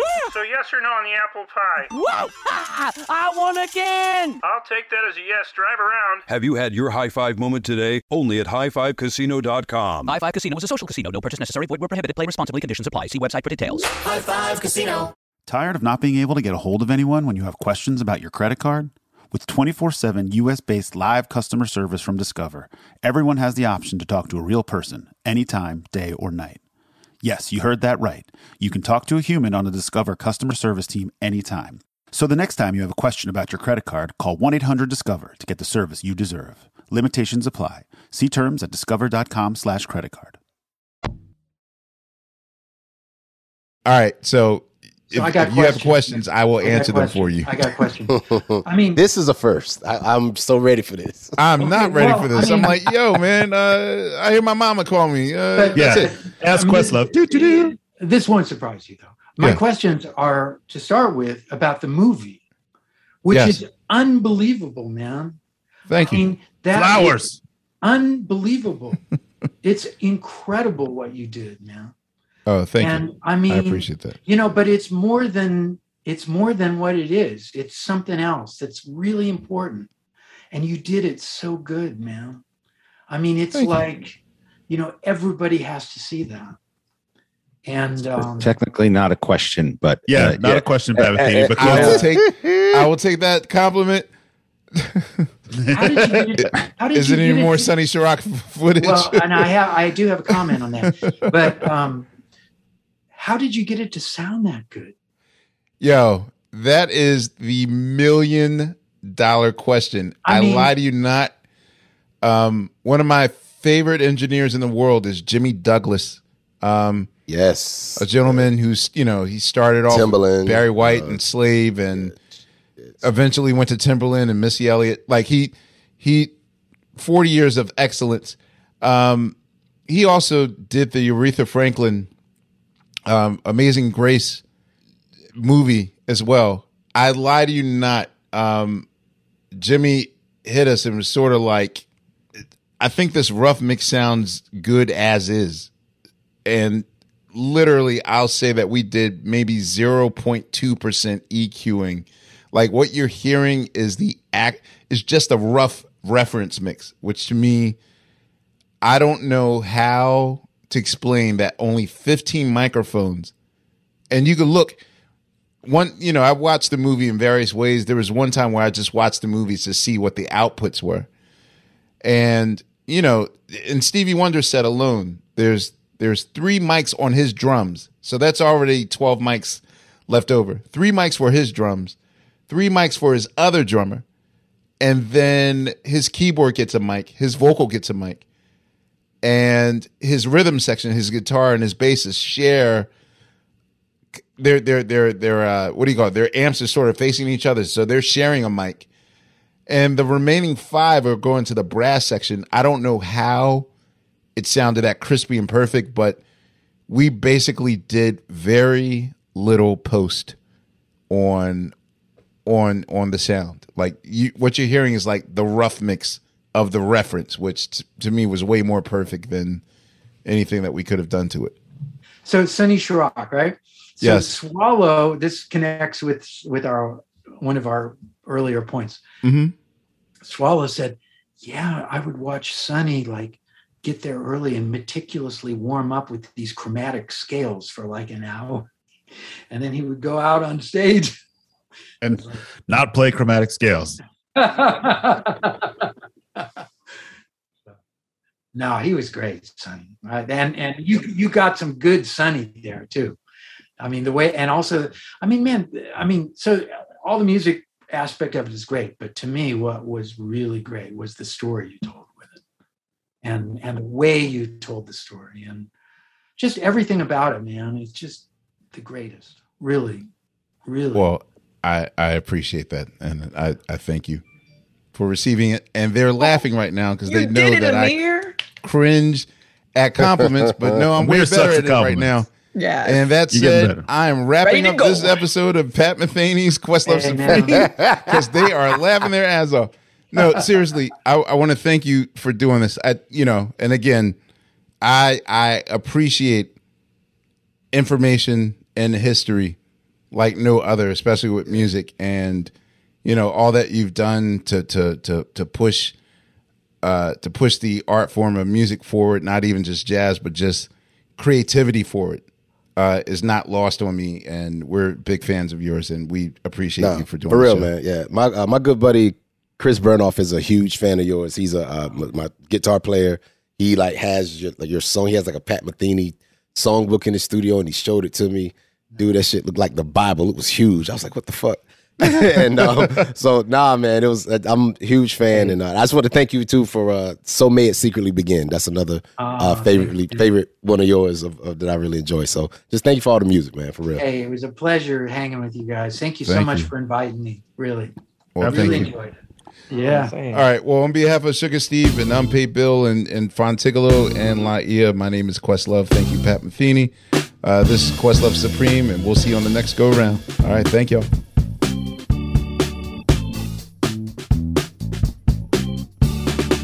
Yo, what's up? This is Fonte. Make sure you keep up with us on Instagram at Q L S and let us know what you think and who should be next to sit down with us. Don't forget to subscribe to our podcast. All right. Peace.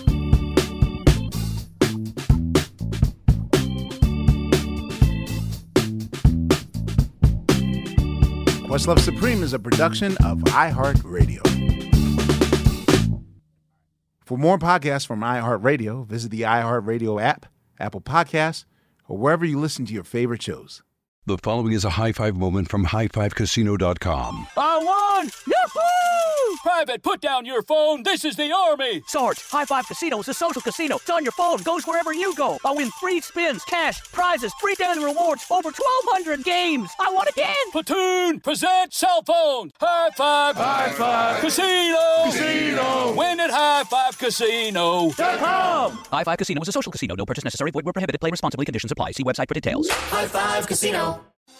Thinking of popping the question? Diamonds Direct has an offer you can't miss. This month only, buy a natural diamond engagement ring of one carat plus and receive a free natural one carat diamond tennis bracelet valued at two thousand dollars. Imagine giving her the ring of her dreams and her wedding gift all at once. No one provides education, selection, and value like Diamonds Direct. Your chance to get a free tennis bracelet from your friends at Diamonds Direct won't last long. Details at diamonds direct dot com.